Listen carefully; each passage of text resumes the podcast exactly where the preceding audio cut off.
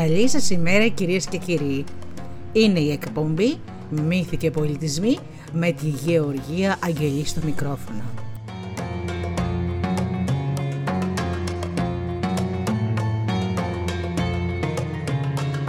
Ζωντανά από το στούντιο Δέλτα, το ραδιόφωνο της καρδιάς μας.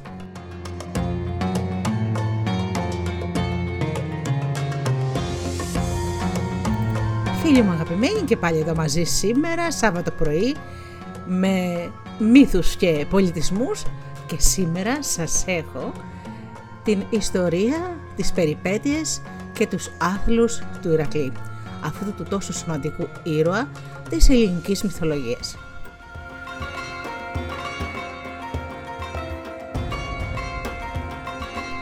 Να σας καλημερίσω λοιπόν όλους εσάς που μπαίνετε στο σταθμό πληκτρολογώντας www.studiodelta.gr και βρίσκεστε εδώ, τους ανθρώπους που μας ακούν από κινητά και tablets, τους ανθρώπους που μας ακούν από το Live24 και τους ανθρώπους που μας ακούν από το app που έχουμε στην ενότητα ραδιόφωνο Ελλάδα FM στο Google Play. Αγαπημένοι μου φίλοι, με μουσική ξεκινάμε όπως ε, πάντα και τι άλλο βέβαια θα σας ακούσετε μουσική, αρχαία ελληνική μουσική. Βασισμένη δηλαδή στις νότες των αρχαίων Ελλήνων. Πάμε λοιπόν.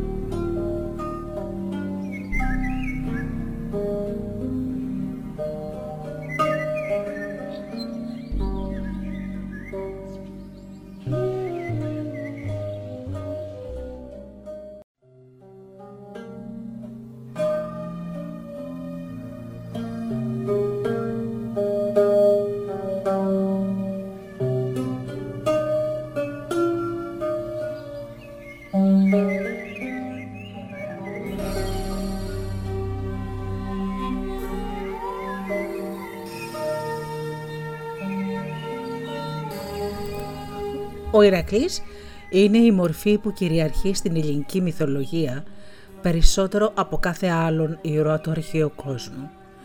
Ξεκίνησε από τα βάθη του χρόνου, σχεδόν μαζί με τη γέννηση των πρώτων μυθικών μορφών και έφτασε να δημιουργείται και να συμπληρώνεται ο μύθος του ως την ύστερη αρχαιότητα, περνώντας τη μυθολογία του ρωμαϊκού λαού. Από τον περιορισμένο χώρο κυρίως της Αργολίδας και της Βιωτία, στον οποίο θα έπρεπε να δημιουργήθηκε κάποτε ως τοπικός ήρωας, απλώθηκε στην τότε γνωστή οικουμένη γύρω από τη Μεσόγειο και στα βόρεια μέχρι την κεντρική Ευρώπη. Έτσι υψώθηκε σε πανελλήνιο και θα λέγαμε πανευρωπαϊκό ήρωα. Από την άποψη αυτή δεν θα περιοριστεί και σε ένα συγκεκριμένο τοπικό μυθολογικό κύκλο. Στο πρόσωπό τους συγκεντρώθηκαν όλα τα χαρακτηριστικά και τα προσόντα με τα οποία η μυθιπλαστική φαντασία του λαού πάσχιζε να ολοκληρώσει για δική του ταυτότητα. Ο Ηρακλής επρόκειτο να αποκρισταλώσει το πρότυπο του ισχυρού και άφοβο κατάβλητου ήρωα, προέκταση ενός ιδανικού που σε γενικούς τύπους το συναντάμε στη μυθολογία σχεδόν κάθε λαού. Όμως εδώ με πολύ πιο πλήρες και αναπτυγμένο στα έσχατα όρια. Γι' αυτό και τελικά το θεματολόγιο των κατορθωμάτων και ο Ηρακλής βρίσκεται πλέον παντού.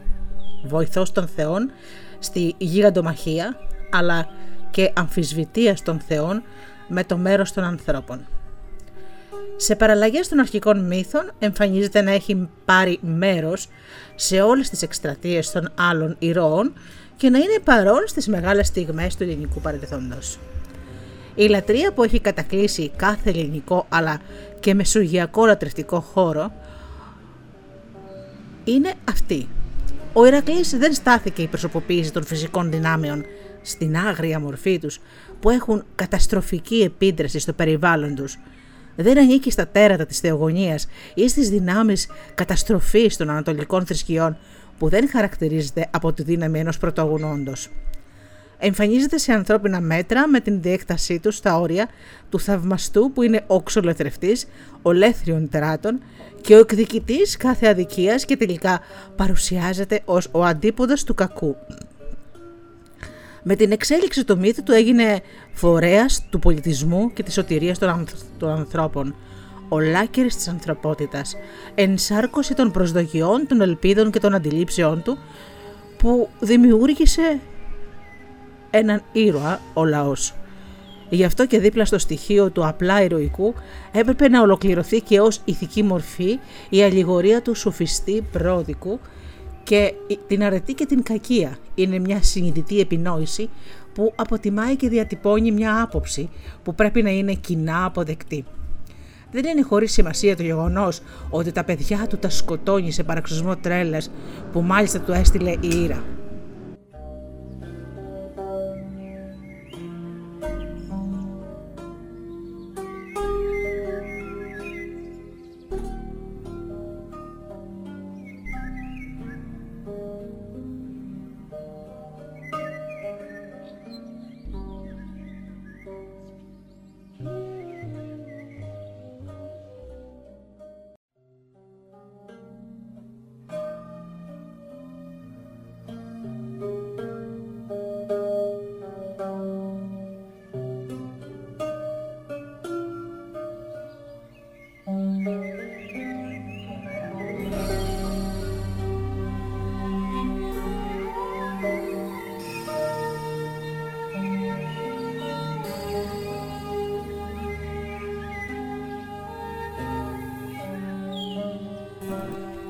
Έτσι, ο μύθος του Ηρακλή στην πορεία του μέσα στους αιώνες, καθώς γινόταν αντικείμενο επεξεργασίας της ποιήσης και της τέχνης, διέτρεξε μια διαδικασία εκπολιτισμού του ήρωά του.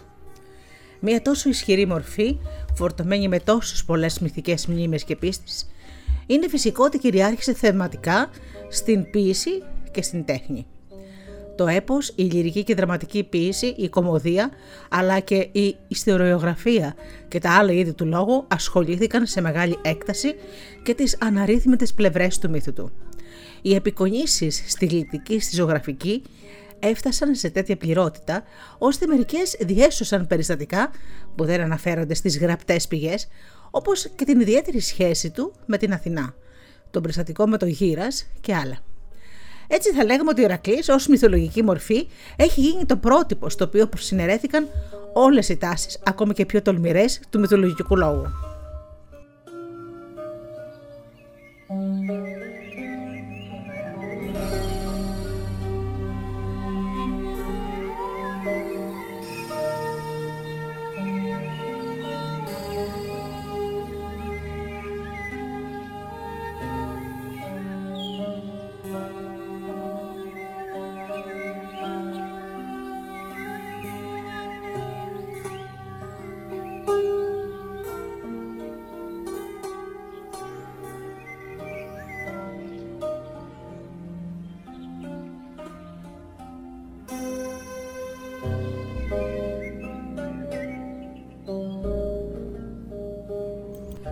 Οι περιπέτειες του Ηρακλή και τα κατορθώματά του συγκεντρώθηκαν και εντάχθηκαν από την αρχαιότητα κιόλας σε τρεις μεγάλους κύκλους, με βάση τα περιεχόμενά τους, αλλά και τις συνθήκες με τις οποίες τα πραγματοποιούσε στους άθλους ή τα έργα του, στα πάρεργα και τρίτον στις πράξεις.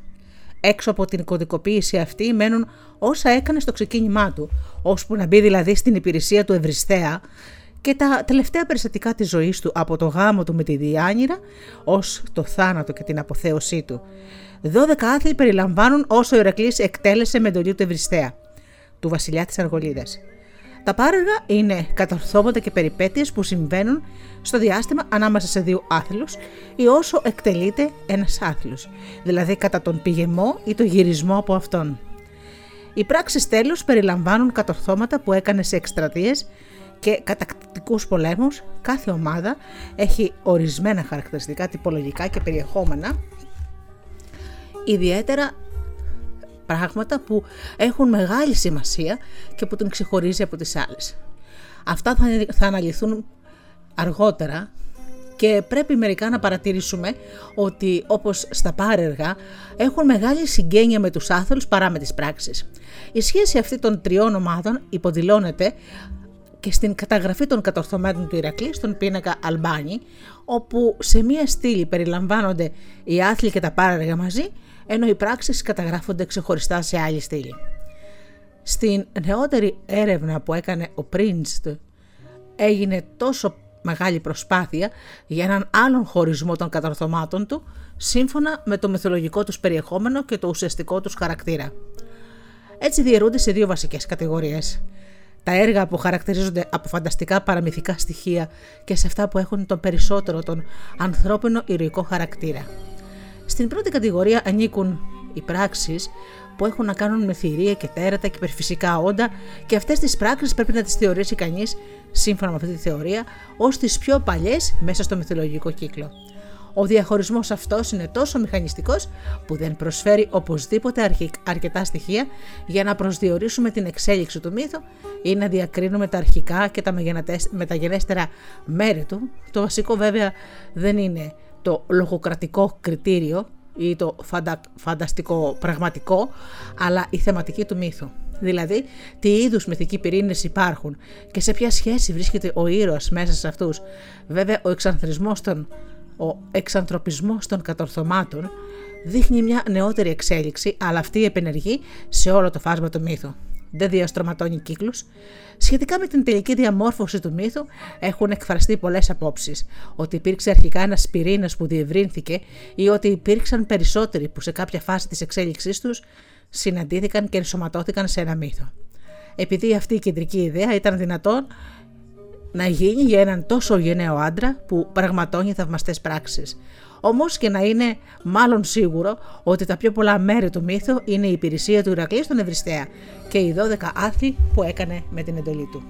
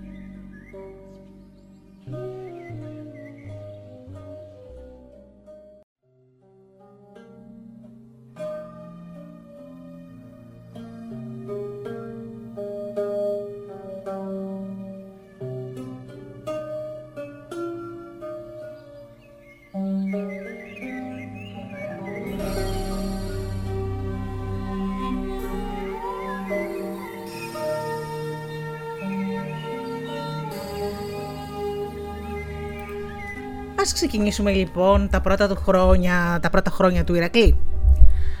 Προπάπος του Ηρακλή ήταν ο Περσέας, γιος του Δία και της Δανάης, ο ήρωας που σκότωσε τη Μέντουσα και έσωσε την Ανδρομέδα από το θαλάσσιο τέρας. Βασίλεψε στην Τύρινθα και στις Μικίνες και από την Ανδρομέδα απέκτησε πέντε γιους, τον Αλκαίο, τον Σθέναλο, τον Έλιο, τον Μίστορα και τον Ηλεκτρίωνα και μία κόρη τη Γοργοφόνη. Από τους πέντε γιους του, του Περσέα, δύο είναι που παίρνουν μέρος στην ιστορία του Ηρακλή. Ο Αλκαίος και ο Ηλεκτρίωνας. Ο Αλκαίος ενώθηκε με την Αστιμέδουσα, την κόρη του Πέλοπα και απέκτησε τον Αμφιτρίωνα και την Αναξό. Ο Ηλεκτρίωνας παντρεύτηκε την ανιψιά του την Αναξό και έτσι γεννήθηκε η Αλχμίνη, η μητέρα του Ηρακλή.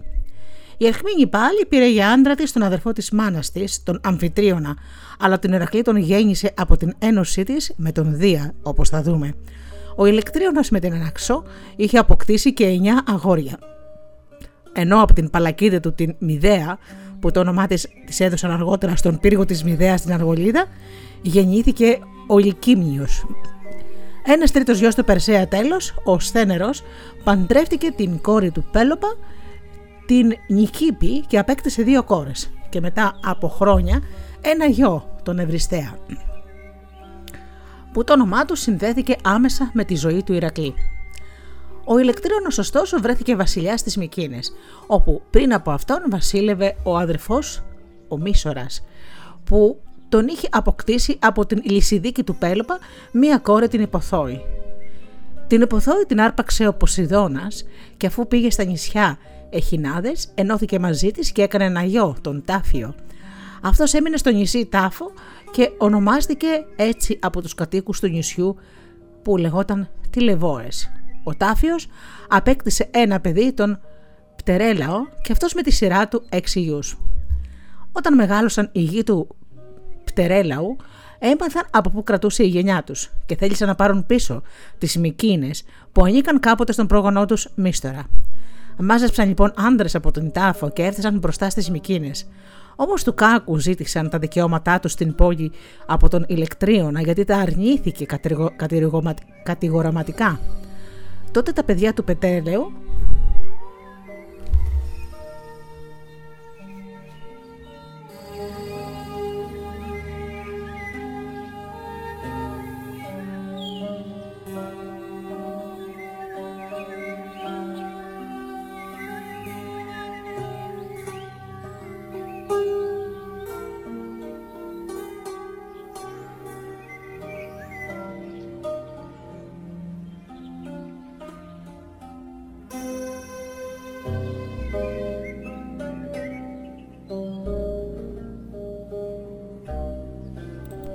Τότε τα παιδιά του Πτερέλεου παραφύλαξαν και σε μια στιγμή που ο ηλεκτρίωνας δεν πρόσεχε, του έκλειψαν τα γελάδια του για να τον εκδικηθούν.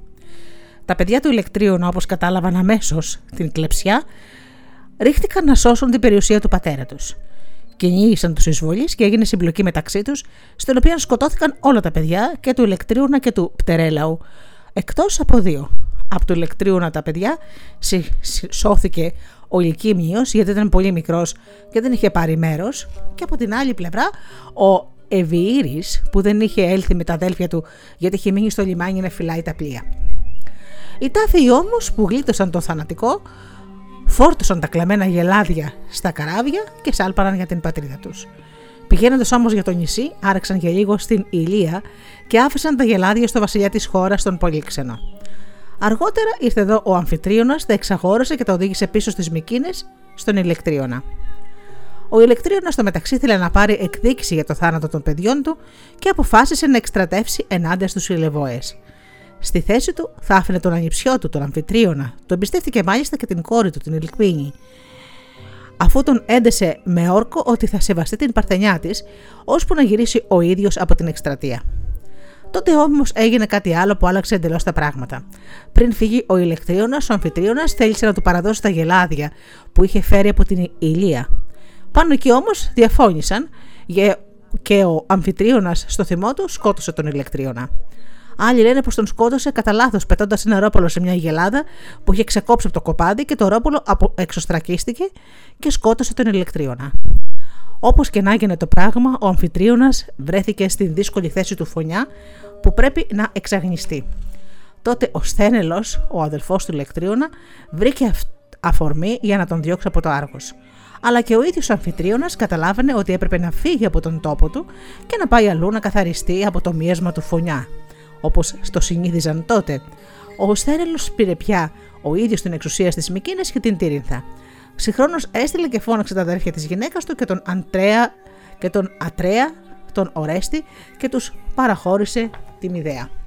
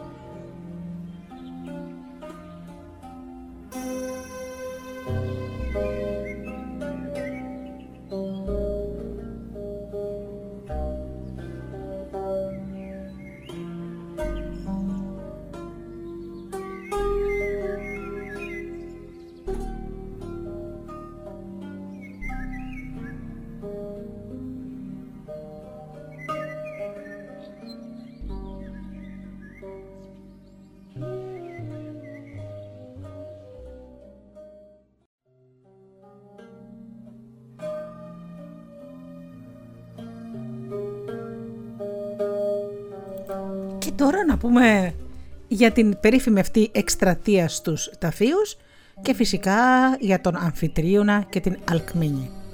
Ο Αμφιτρίωνας ξεκίνησε λοιπόν μαζί με την Αλκμίνη και τον αδερφό της Λυκίμιο και άρχισε να ψάχνει τόπο για να εξαγνιστεί. Η περιπλάνησή του τον έφερε με τα πολλά στη Θήβα, όπου βασίλευε τότε ο Κρέοντας. Αυτός δέχτηκε να τον εξαγνίσει και μάλιστα να μπει εκεί ως φιλοξενούμενος του.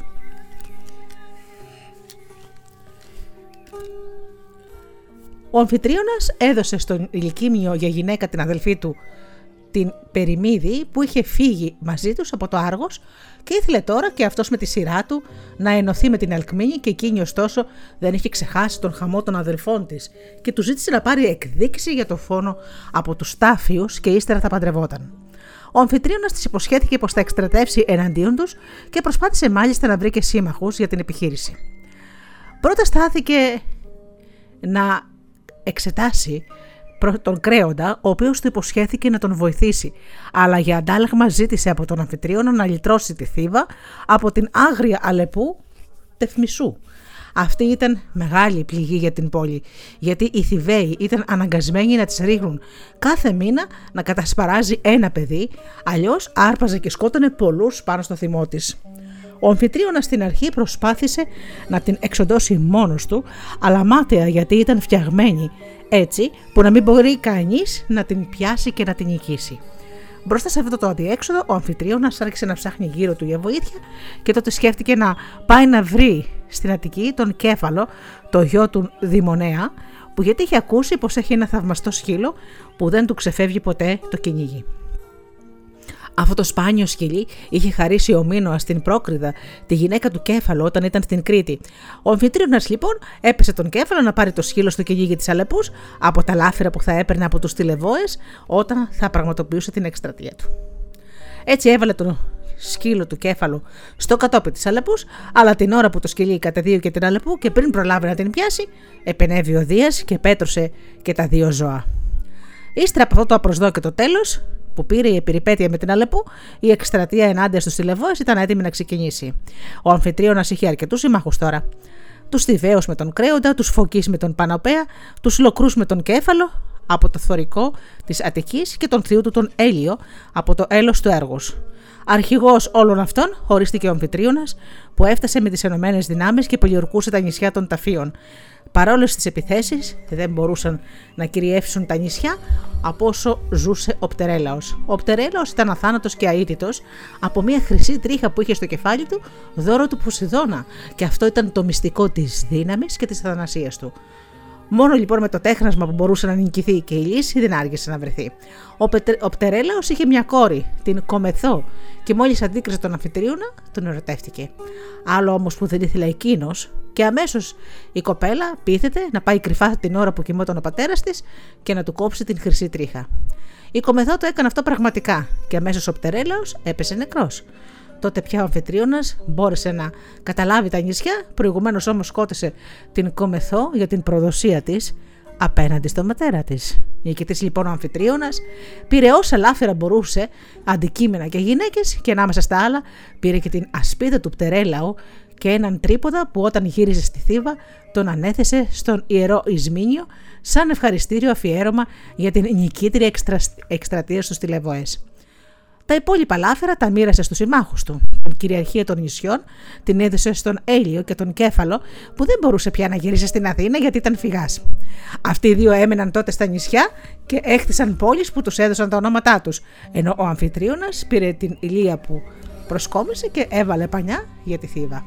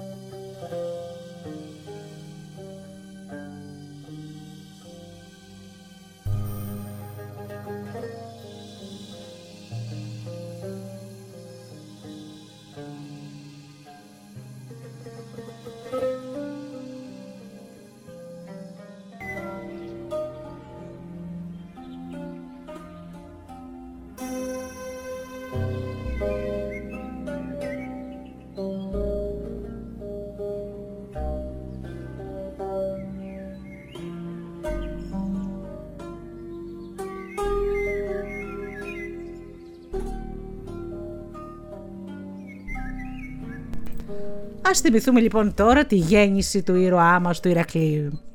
Ο Δίας το μεταξύ είχε δει την Αλκμηνή και του άρεσε και αποφάσισε να την κάνει δική του.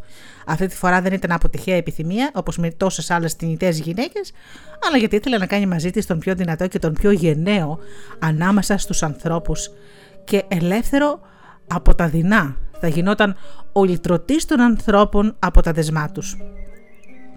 Αυτό ήθελε να γίνει πριν γυρίσει ο αμφιτρίωνας και γι' αυτό βρήκε την ευκαιρία τώρα που έλειπε στην εκστρατεία κατά των ταφείων. Επειδή όμως καταλάβαινε ότι η Αλκμίνη ήθελε να μείνει πιστή στον αμφιτρίωνα, μεταχειρίστηκε απάτη για να τον δεχτεί. Έτσι λοιπόν πήρε την μορφή του αμφιτρίωνα και πώς ήταν. Καθώς γύρισε στην από την εκστρατεία, το βράδυ εμφανίστηκε στην πόρτα της ενώ έβρεχε χρυσή βροχή. Στα χέρια του κρατούσε ένα χρυσό κύπελο, το καρχίσιο, και ένα περιδέριο, σαν αυτό που είχε δώσει κάποτε στην Ευρώπη, δώρα που το πρόσφερε για την ερωτική του νύχτα. Η Ελκμίνη ξεγελάστηκε και νόμιζε πως ήταν ο σύζυγός της, ο Αφιτρίωνα, γι' αυτό και του ζήτησε να διηγηθεί την εκστρατεία του στους τηλεβόες. Ο Δίας της διηγήθηκε όλα όσα έγιναν και την διαβεβαίωσε πως έτσι πια θα πάρει εκδίκηση για το θάνατο των αδελφών της. Συγχρόνως της έδωσε το κύπελο και της είπε ότι το έδωσαν αυτό το δώρο τιμητικό οι στρατιώτες από τα λάφερα που πήραν. Της είπε ακόμη ότι το κύπελο αυτό το είχε κάνει δώρο ο Ποσειδώνας στον Τηλεβό και από αυτόν τον κληρονόμησε ο Πτερέλαος. Μετά από πολλές αυτές εξηγήσεις, ενώθηκε μαζί της. Προηγουμένως όμως παρακάλεσε τον ήλιο να μην βγαίνει για τρεις ημέρες. Έτσι αυτή η ερωτική νύχτα διήρκησε τρεις ολάκερες νύχτες. Και γι' αυτό ο Ηρακλής που γεννήθηκε από τη νύχτα αυτή λεγόταν Τριέσπερος, δηλαδή τα τρία βράδια. Τρία βράδια ερωτικής πανδεσίας μεταξύ του Δία και της Αλκμίνης. Χρειάστηκαν τρεις νύχτες και για τη σύλληψή του. Έτσι λοιπόν τρισέλινος, δηλαδή τρεις σελήνες, γιατί βγήκε τρεις φορές απανωτά το φεγγάρι χωρίς να γίνει καθόλου μέρα και ύστερα από αυτό ο Δίας εξαφανίστηκε. Την ίδια νύχτα όμως γύρισε ο Αμφιτρίωνος από τον πόλεμο και περίμενε να τον υποδεχτεί η Αλκμίνη με πόθο και ανυπομονησία. Και διαπίστωσε όμως ότι κοιμήθηκε μαζί της και ότι δεν ήταν τρυφερή μαζί του. Δυσαρεστήθηκε πολύ και ζήτησε να μάθει το λόγο.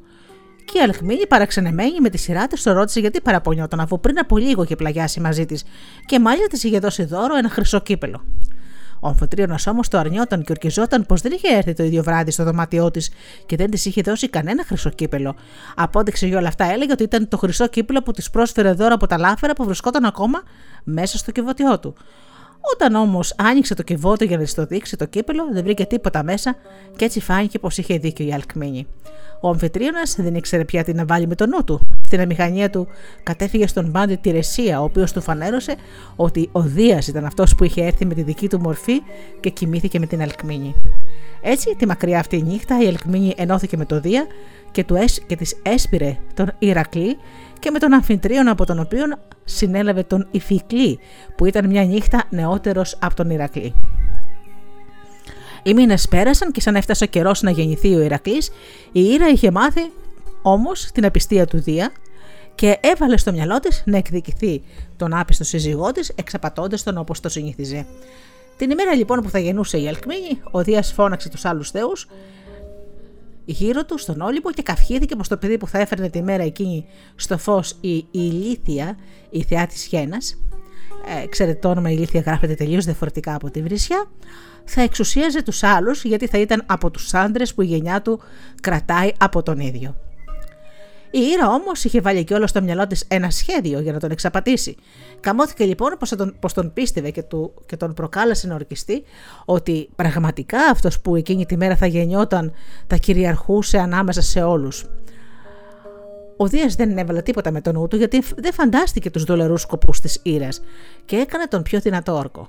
Μόλις έγινε αυτό, αμέσως έφυγε η Ήρα από τον Όλυμπο και κατέβηκε στο Άργος, όπου η Νικήπη, η γυναίκα του Σθένελου, βρισκόταν στον 7ο μήνα της εγκυμοσύνης. Σκοπός της εκδίκησης της Ήρας ήταν να μην εξουσιάσει ο Ηρακλής. Αυτό όμως θα γινόταν μόνο αν δεν γεννιόταν πρώτος την ημέρα εκείνη. Αλλά δεν προλάβαινε κάποιος άλλος. Η Ήρα λοιπόν διάλεξε το γιο του Σθένελου και τώρα έπρεπε να την καθυστερήσει τη γέννα της Αλκμίνης που ήταν κιόλας στην ώρα της. Από την άλλη να πεταχύνει την γέννα της Νικήπης. Διέταξε λοιπόν τις μοίρες και την ηλίθεια που είχαν καθίσει κιόλας μπροστά στο δωμάτιο της Αλκμίνης, περιμένοντας να γεννηθεί ο Ηρακλής.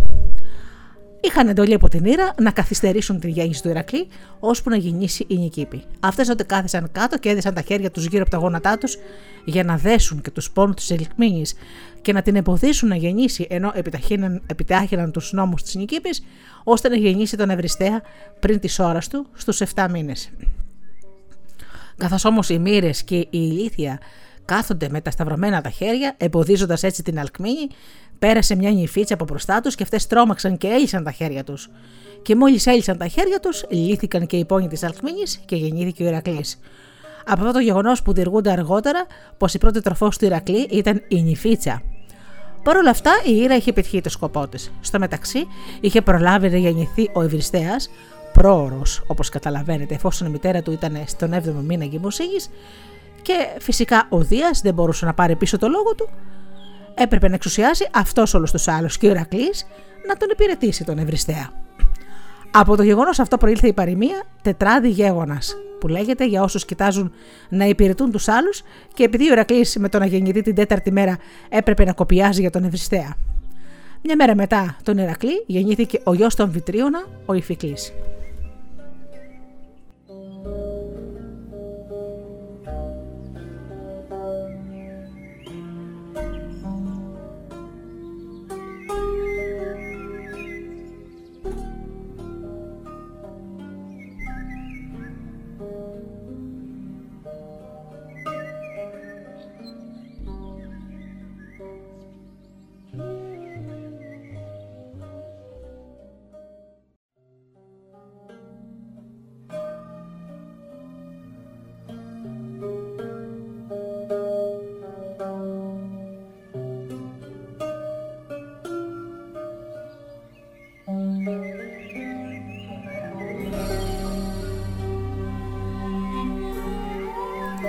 Τώρα να θυμηθούμε τον περίφημο πρώτο άθλο του Ηρακλή όταν ήταν μωρό και δεν λέμε τίποτε άλλο παρά για τα φίδια.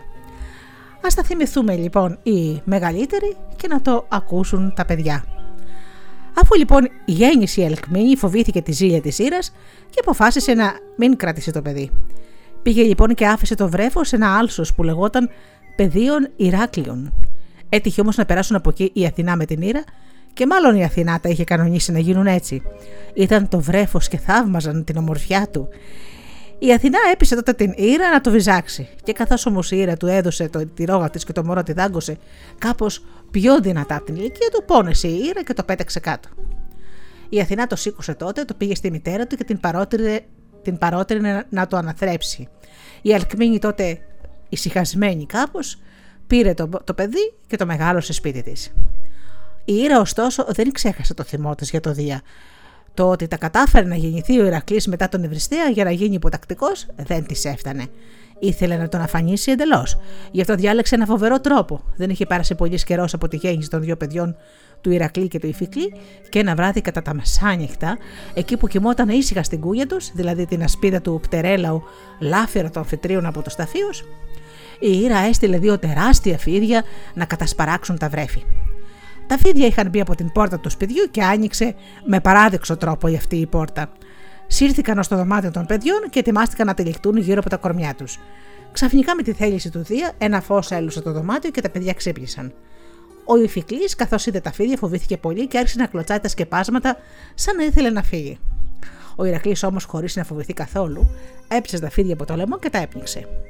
Οι Αλκμίνοι στο μεταξύ μαζί με τις γυναίκες που άκουγαν ε, το θόρυβο, καθώς ήττονουσαν όλες η συντροφιά, πετάχτηκαν και έταξαν να δουν τι συμβαίνει γιατί κλαίει το παιδί. Μόλις έφτασε ξέπλεη ε, και με λιμένα μαλλιά και χωρίς πέπλο μπροστά στην πόρτα, είδε το θέαμα και έμεινε άναυδη από το θαυμασμό και το φόβο. Έσαιρε αμέσως μεγάλη φωνή και πετάχτηκε ο αμφιτρίωνας από τον ύπνο του και όρμησε με γυμνό σπαθί φωνάζοντας τους ανθρώπους που με τα κοντάρια τους και με τα φώτα τους έτρεξαν ξοπίσω τους και έφτασαν όλοι στο δωμάτιο των παιδιών.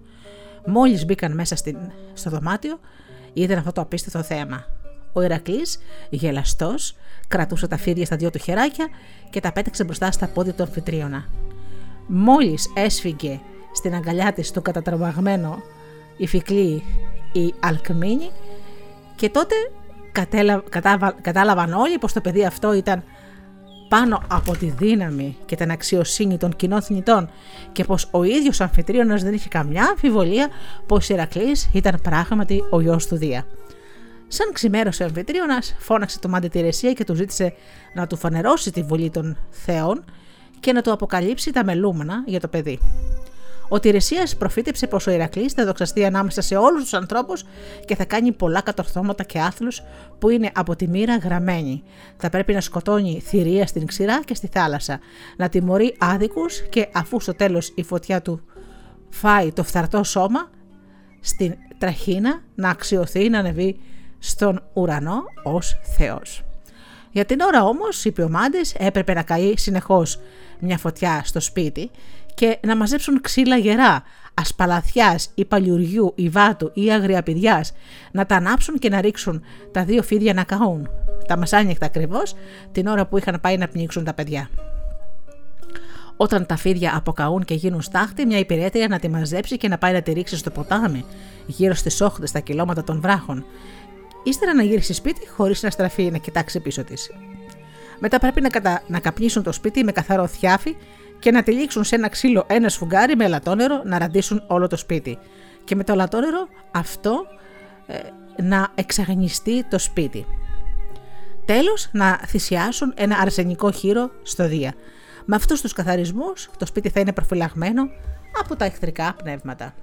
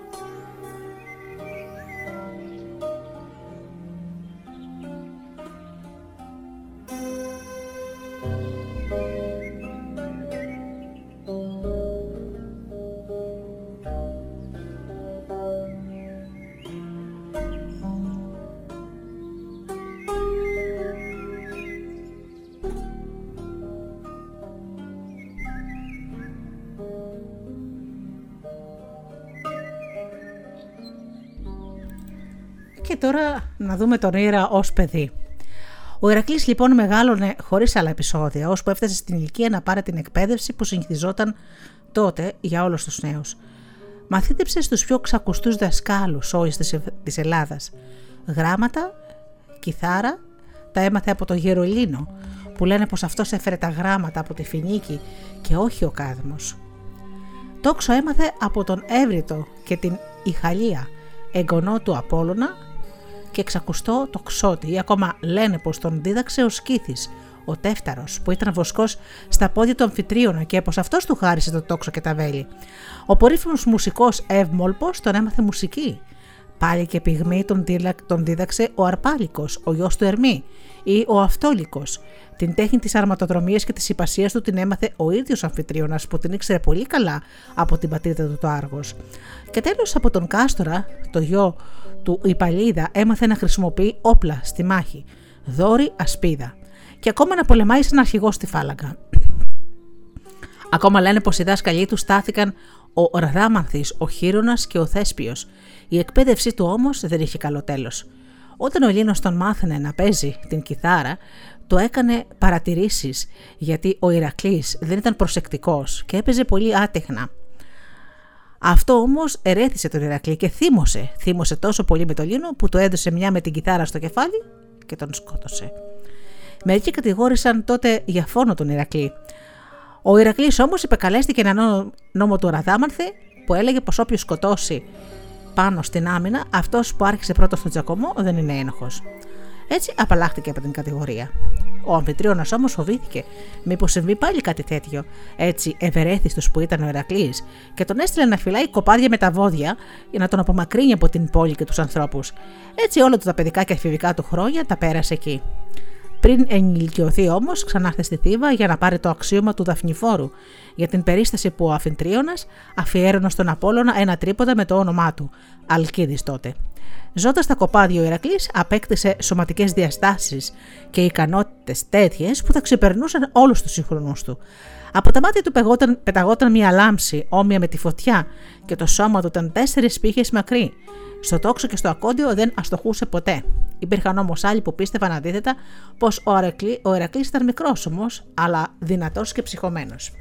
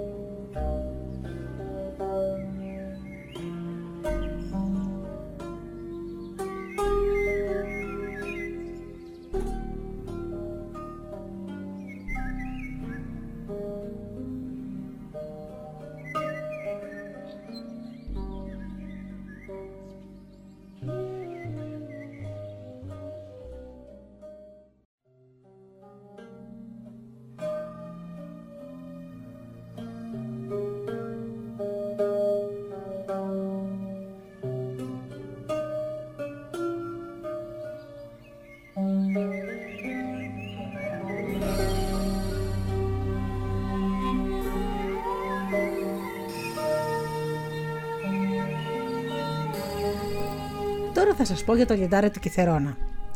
Ο Θέσπιος και οι κόρες του. Στα 18 χρόνια ο Ηρακλής θα έκανε το πρώτο κατόρθωμα. Να εμφανιστεί τότε στα μέρη της Στίβας ένα λιοντάρι τρομερό.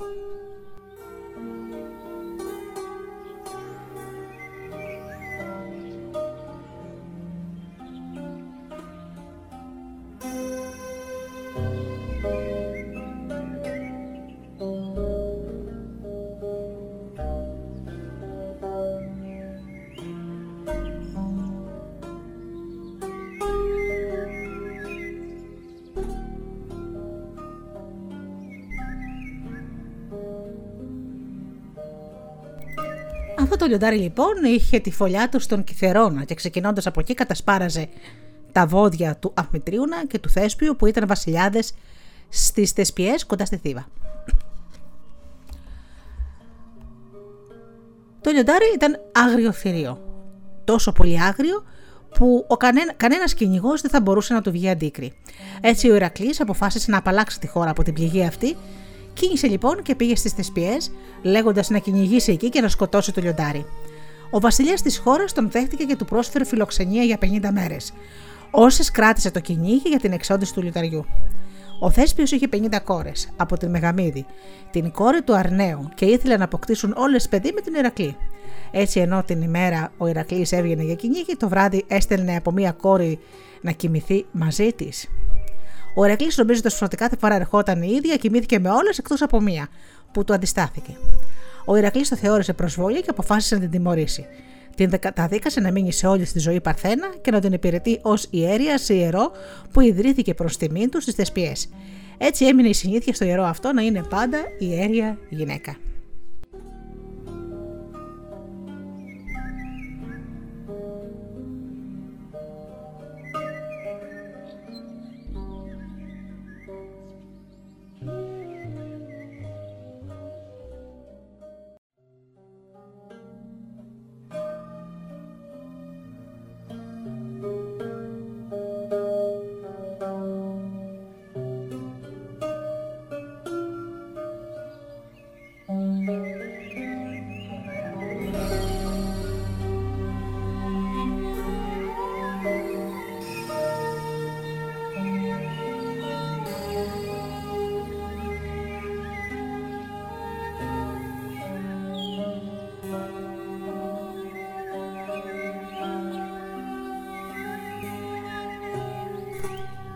Δούμε τον Ηρακλή ως βασιλιά της Θήβας.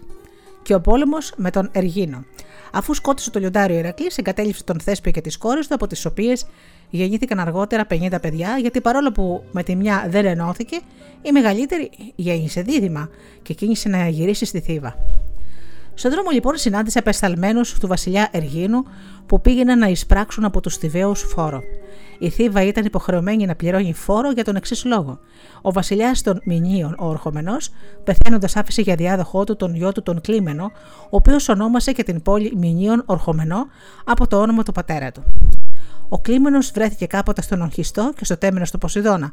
Εκεί τον πλήγωσε με μία πέτρα ο Πυριήρης, που ήταν νύχος του Μενισκέα, και του βασιλιά τη Θήβα. Και πατέρα του Κρέοντα, βαριά πληγωμένο, τον μετέφεραν υπηρέτες του στο παλάτι του στον Ορχομενό. Αλλά μόλις έφτασαν εκεί, ο Κλίμενο πέθανε από την πληγή. Λίγο πριν ξεψυχήσει, εξόρκησε το γιο του τον Εργίνο να πάρει εκδίκηση από τους Θηβαίους για το φόνο του. Ο Εργίνος, αφού έθεψε τον πατέρα του, μάζεψε το στρατό και ξεκίνησε να πολεμήσει τους Θηβαίους. Στη μάχη που έγινε, ο Εργίνο με το επικό του νίκησε τους Θηβαίους, από τους οποίους σκοτώθηκαν πολλοί.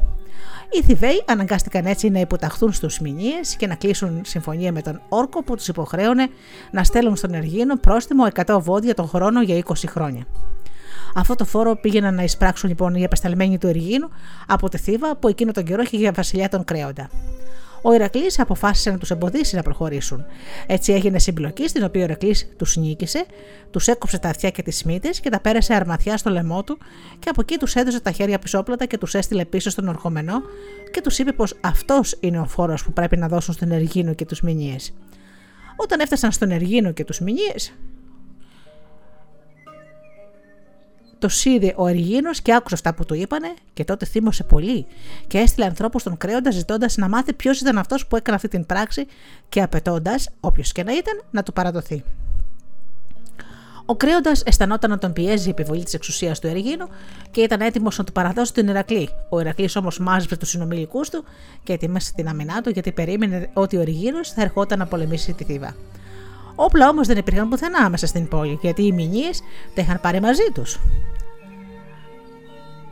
Πήγαν λοιπόν στους ναούς της πόλης και ξεκρέμασαν όλα τα όπλα που οι πρόγονοι είχαν αφιερώσει στους θεούς ως λάφερα για τους νικητήριους πολέμους. Έτσι ο Ηρακλής όπλησε όσους μπόρεσε να μαζέψει και ετοιμάστηκαν ε, να πάνε με τον ε, Εργίνο και το στρατό του να, να πλησιάσει την πόλη. Τους έστησε λοιπόν καρτέρι σε ένα στενό πέρασμα και αφού εξοδετέρωσε το μεγαλύτερο μέρος του στρατού του, σκότωσε τον Αργίνο και την ακολουθία του και έστρεψε τους άλλους σε φυγή. Τώρα που αυτός ήταν νικητής, ανάγκασε τους μηνύες να πληρώνουν τον τριπλάσιο φόρο στους Τιβαίου. Λένε ακόμα πως επιτέθηκε από τον ερχομενό και το αφού τον κυρίεψε, γκρέμιζε όλα τα σπίτια και έβαλε φωτιά. Το κατόρθωμα αυτό του Ηρακλή προκάλεσε σε όλους θαυμασμό και τον θεώρησαν λυτρωτή της Θήβα. Για αμοιβή του ο Κρέοντα του έδωσε για γυναίκα του την πρώτη του κόρη, τη Μεγάρα, και του παρέδωσε την εξουσία της πόλης σαν γνήσιο παιδί του, ενώ στον Ιφικλή έδωσε τη δεύτερη κόρη του. Αυτή ήταν η δεύτερη γυναίκα του Ιφικλή, γιατί πιο πριν είχε πάρει την κόρη του Αλκάθοου, την Αυτομέδουσα, και είχε αποκτήσει μαζί της τον Ιόλαο.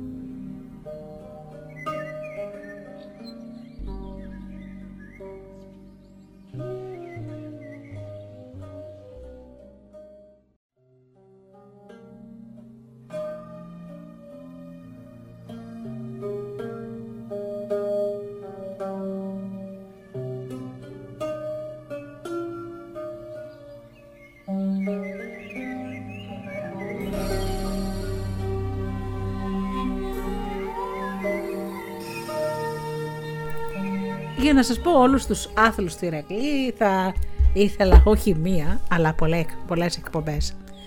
Πρόκειται λοιπόν για τον μεγαλύτερο ήρωα της αρχαίας ελληνικής μυθολογίας.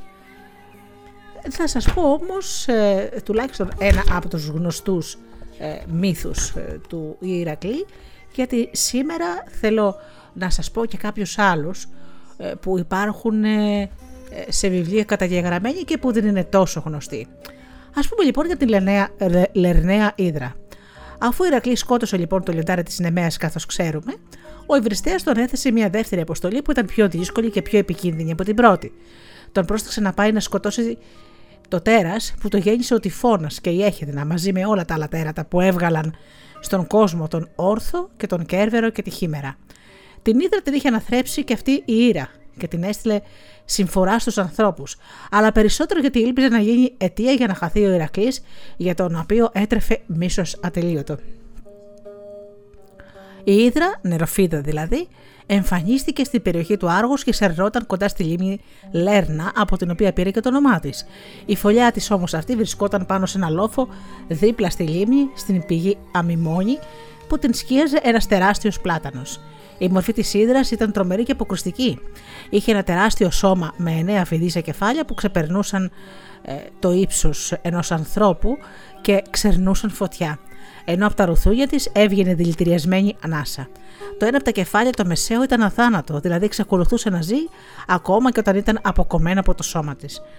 Μα και τα άλλα κεφάλια δεν ήταν εύκολο να τα εξοδετερώσει κανείς, γιατί μόλις έκοβες το ένα, στη θέση του έβγαιναν άλλα δύο, έτσι που στην ουσία δεν μπορούσες να εξοδετερώσεις το θηρίο ποτέ. Με τη φωτιά που ξερνούσε από το στόμα του και τη δηλητηριασμένη ανάσα που έβγαινε από τα ρουθούνια του, ακόμα και όταν κοιμόταν, κατάκηκε και αφάνιζε τα πάντα στον κάμπο. Σπαρτά δέντρα, κήπη, ακόμα και ζώα και άνθρωποι χανόταν από τον φωνικό του πέρασμα. Αυτό το τρομερό θηρίο έπρεπε λοιπόν να αντιμετωπίσει ο Ηρακλή. Ξεκίνησε πάνω στο άρμα του για να πάει στη λίμνη Λέρνα και να εκτιλέσει τον άθλο. Αυτή τη φορά όμως δεν πήγε μόνος του. Μαζί του πήρε για βοθό τον Ιόλα, όπου οδηγούσε κιόλας άρμα. Μετά από ώρες δρόμου έφτασαν στο Άργος και πήγαν στη λίμνη. Στην όχθη της άφησαν το τέρμα, το άρμα και άρχισαν να ψάχνουν για το τέρας. Η Ήδρα είχε κρυφτεί στη φωλιά της δίπλα στην πηγή και δεν έβγαινε. Τότε η Αθηνά που ήθελε να βοηθήσει τον Ηρακλή έβαλε ένα σχέδιο στο μυαλό της. Ο Ηρακλής πήρε τα βέλη του και τα έριχνε στη φωτιά του τέρατος. Έτσι ανάγκασε την Ήδρα να βγει από τη φωλιά της. Μόλις βγήκε, όρμησε κατά πάνω στον Ηρακλή που προχωρούσε για να την αντιμετωπίσει με το ρόπαλο και με ένα δρεπάνι. Η Ήδρα με τους εννιά λαιμούς τυλίχτηκε γύρω από το πόδι του Ηρακλή με τη φωτιά από το στόμα της και με τη δηλητηριασμένη της ανάσα προσπαθούσε να τον σκοτώσει, όμως όπως είχε κάνει και αμέτρητες άλλες φορές έως τώρα. Ο Ηρακλής όμως δεν έχασε καιρό και χωρίς καθόλου να δηλιάσει, άρχισε να της κόβει τα κεφάλια ένα-ένα με το τρεπάνι του. Όμως αμέσως φάνηκε πως έτσι δεν θα μπορούσε ποτέ να κάνει τίποτα γιατί το τέρα αυτό, μόλις του έκαβε το ένα κεφάλι στη θέση του, φύτρωνε αμέσως, φύτρωναν αμέσως άλλα δύο. Έτσι λοιπόν, όσο έκοβε ο Ηρακλής, διπλασιαζόταν τα κεφάλια της Ήδρας αντί να λιγοστεύουν. Και δεν ήταν μόνο αυτό. Η Ήρα που παρακολουθούσε άγριμη τον αγώνα για να κάνει ακόμα πιο δύσκολη την πάλη για τον Ηρακλή, διέταξε ένα τεράστιο κάβρο να έρθει να βοηθήσει την Ήδρα. Ο κάβρας πήγε στη διπλανή λίμνη και άρπαζε από τις δυνατές δαγκάνες του το άλλο πόδι του Ηρακλή και το δάγκωνε με μανία. Τότε πια άρχισε να γίνεται η κατάσταση φοβερή για τον Ηρακλή, με δύο αντιπάλους που τον πίεζαν τόσο έντονα και φάνηκε πως δυσκολευόταν να τα βγάλει πέρα. Φώναξε λοιπόν τον Ιόλα που είχε μείνει στη λίμνη με το άρμα να ετοιμαστεί για να τον βοηθήσει. Ο Ιόλαος έτρεξε κοντά του. Ο Ηρακλής στο μεταξύ αγωνιζόταν μόνος του με την Ήδρα και τον Κάβουρα. Αυτά, τα, αυτόν κατάφερε να τον νικήσει εύκολα. Καθώς του δάγκασε το πόδι, φύλαξε μια στιγμή που τον είχε αφήσει και σήκωσε το ρόπουλο και το έδωσε ένα χτύπημα και τον έκανε λιώμα. Και γλίτωσε από αυτόν. Μάλιστα λένε ότι αυτόν τον κάβαρο τον έστειλε πάλι η Ήρα από τον ουρανό και τον μετά, εφόσον τον σκότωσε ο Ηρακλής, τον έκανε αστερισμό. Ο αγώνας όμως με την Ήδρα γινόταν συνεχώς όλο και πιο κρίσιμος. Με κάθε κόψιμο του κεφαλιού φύτρωναν καινούργια κεφάλια. Τότε ήρθε στο μυαλό ένα σχέδιο που ίσως να ήταν και η λύση. Φώναξε λοιπόν τον Ιόλο να πάει στο διπλανό δάσος και να βάλει φωτιά σε μια συστάδα δέντρων και να πάρει αναμένους δαυλού και να έρθει δίπλα του. Και όταν ήρθε ο Ιόλος με τους δαυλού, του εξήγησε το σχέδιο. Μόλις ακόβει αυτός ένα κεφάλι της ύδρα, αμέσως ο Ιόλος να βάζει πάνω στη φρέσκια πληγή τον αναμένο δαυλό για να την ζουρουφλήσει. Και έτσι με αυτό το, το τέχνασμα κατάφερε να σταματήσει το αίμα που έτρεχε και γεννούσε νέα κεφάλια. Έτσι σιγά σιγά κόβοντας και καίγοντας μπόρεσαν ο Ηρακλή και ο Ιόλος να κόψουν τα θνητά κεφάλια της Ήδρας. Το αθάνατο όμως δεν τελείωνε μόνο με το κόψιμο, γι' αυτό και ο Ηρακλής μόλις το έκοψε, άνοιξε μια τρύπα βαθιά στη γη, δίπλα στον δρόμο που φέρνει από την Λέρνα στον Ελεούντα και το έθεψε μέσα και έβαλε πάνω του μια πολύ βαριά πέτρα για να μην μπορέσει ποτέ να ξαναενωθεί με το σώμα της Ήδρας. Ύστερα πήρε το άψυχο σώμα, το έσκησε, έβγαλε από μέσα τη χολή και το δηλητήριο και φούτηξε μέσα τα βέλη του, που έγιναν τώρα θανατηφόρα. Αφού τελείωσαν όλα, ο Ηρακλής γύρισε στις Μικίνες και ανάγγειλε στον Ευριστέα ότι η εντολή του είχε εκτελεστεί και το τέρας δεν υπήρχε πια. Όταν όμως ο Ευριστέα έμαθε τις λεπτομέρειες, είπε πως δεν θα τον υπολογίσει αυτόν τον άθλο, γιατί ο Ηρακλής ήταν υποχρεωμένος να τον κάνει μόνος του και όχι να φωνάξει βοήθεια όπως φώναξε τον Ιόλαο. Αυτός λοιπόν ο μύθος είναι μια από τις σπάνιες περιπτώσεις που υπάρχει ομοφωνία στις πηγές. Μόνο σε μερικά σημεία συναντάμε διαφορές που δεν αλλάζουν την ουσία και τον τύπο του μύθου, κυρίως στον αριθμό των κεφαλιών της Ήδρας. Αναφέρονται 9. Αλκέλαο και Απολόδωρος, 12 σε παραστάσεις, 50 ο Σιμονίδη και 100 στον Ευρυπίδη, στο έργο του Ηρακλής και Διόδωρος, ενώ ακόμα αναφέρεται η Ήδρα ως Μυριόκρανος και Αμφίκρανος στον Ευρυπίδη, την τραγωδία Ηρακλής και Πολυδυράς, Κόντιος Μυρναίος, Πολυάφχενος, μια παλατινή ανθολογία. Η αύξηση του ρυθμού των κεφαλιών σχετίζεται βέβαια με την τάση για την υπερβολή του φανταστικού ήρωα. Είναι όμως και παλιό στοιχείο για τις πόρπες της γεωματρικής εποχής και παραστάνεται κιόλας η Ήδρα με 5 ή 6 κεφάλια. Δεν είναι λοιπόν σωστή η κρίση του Παυσανία ότι ο πρώτος, ο Πίσανδρος, έδωσε στην Ήδρα πολλά κεφάλια. Υπάρχει ακόμα και η παραλλαγή για το κεντρικό κεφάλι που εμφανίζεται όχι ως φιδίσιο, αλλά γυναικείο, από το οποίο αντί για μαλλιά φύτρωναν φίδια, όπως το κεφάλι της Μέδουσας. Η παράδοση αυτή όμως είναι νεότερη και θα πρέπει να δημιουργήθηκε στην ελληνιστική εποχή. Στη ρωμαϊκή εποχή η Ήδρα παριστάνεται με διάφορες μεικτές μορφές, όπου το πάνω μισό σώμα είναι ανθρώπινο, ενώ κάτω καταλήγει σε δύο φιδίσει ουρές. Τέτοια μεικτά όντα είναι πολύ συνηθισμένα ως φανταστικά στοιχεία στους μύθους. Στη ρωμαϊκή εποχή που κυριαρχούν είναι κυρίως από ανατολικές επιδράσεις, όπως το παράδειγμα της Χήμερας και τόσων άλλων τεράτων της Ισιώδια Θεογονίας, ακόμα και αν τα αρχικά ήταν ανατολικά δάνεια. Είχαν πια ενσωματωθεί στην ελληνική μυθολογική παράδοση ή τουλάχιστον δεν ήταν κάτι ξένο σε αυτήν. Αντίστοιχα, δίμορφα όντα έχουμε και σήμερα στα σημερινά παραμύθια, όπως οι Γοργόνες παραδείγματος χάρη. Σε ορισμένες παραστάσεις εικονίζει ο Ηρακλής να αντιμετωπίζει την ύδρα με σπαθί και με ρόπαλο και με πέτρες, και ακόμα παραστάνεται ο Ιόλος να κόβει κεφάλια ύδρας με τρεπάνι. Στο μύθο της ύδρας έχουμε δύο βασικά στοιχεία που διαθρώνουν τον αγώνα με το φίδι που σχετίζεται με μια πηγή και αυτή η σχέση απαντάει, απαντάται συνεχώς σε μύθους γιατί οι πηγές είναι συνηθισμένος τρόπος φιδιών που φυλάνε εκεί που εμποδίζουν τους ανθρώπους να πάρουν νερό. Ε, Όπως ας πούμε το μύθο του κάδμου στη Βιωτία. Για να ξανακερδίσουν λοιπόν οι άνθρωποι την πηγή πρέπει να ξοντώσουν το φίδι. Το φίδι φέρνει γενικότερες καταστροφές και έχει συνδεθείς χαρακτηριστικά με τη λίμνη Λέρνα.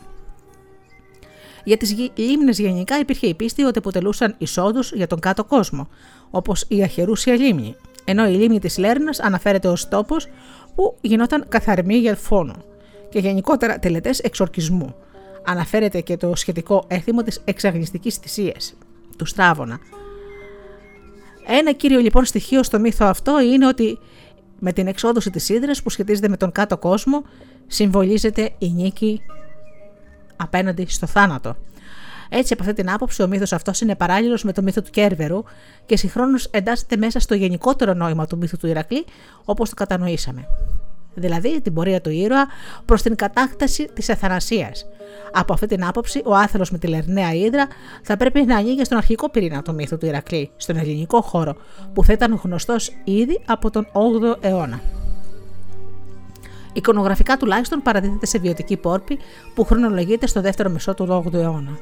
Η εξωτερική μορφή του μύθου ίσως να έχει σχέση με ανατολικά πρότυπα, όπως δείχνουν όμοιες παραστάσεις σε βαβυλ... βαβυλωνιακούς κίνδρου, αλλά και το περιεχόμενο που προσαρμόστηκε στα ελληνικά πλαίσια.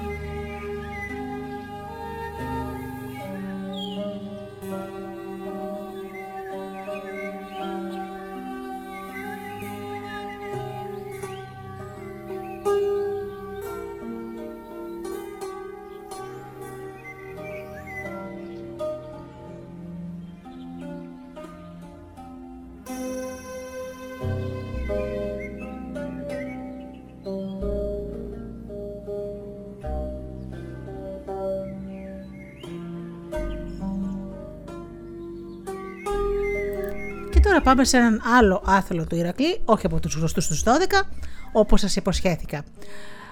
Πάμε λοιπόν για το ληστή Κάκο. Γυρίζοντας το μεγάλο ταξίδι της επιστροφής ο Ηρακλής με το κοπάδι από τα βόδια του Γυριώνη, πέρασε από πολλές χώρες της Ευρώπης και πολέμησε με πολλούς ληστές που ήθελαν να του αρπάξουν τα βόδια. Βγαίνοντας λοιπόν στην ξηρά, οδηγώντας τα βόδια μέσα από την περιοχή της Αυδηρία, έφτασε στη Λιγιστίνη. Εδώ ήταν που είχε το πρώτο επεισόδιο με ληστέ. Δύο παιδιά του Ποσειδώνα που ζούσαν εκεί, ο οι Αλεβίωνας και ο Δερκίνος του έστησαν καρτέρι, το επιτέθηκαν και προσπαθούσαν να του πάρουν το κοπάδι. Στη σύγκρουση λοιπόν που έγινε, ο Ηρακλής τους σκότωσε και τους δύο και συνέχισε το δρόμο του μέσα από την Τυρινία. Εκτός από τους γιους του Ποσειδώνα, ήθελ, έλεγαν πως τους επιτέθηκε και ένας ολόκληρος στρατός από απάνωπλου λίγιε. Ήταν τόσο πολλοί που ο Ηρακλής έριξε κατά πάνω τους όλα τα βέλη και δεν μπόρεσε να τους εξωτώσει.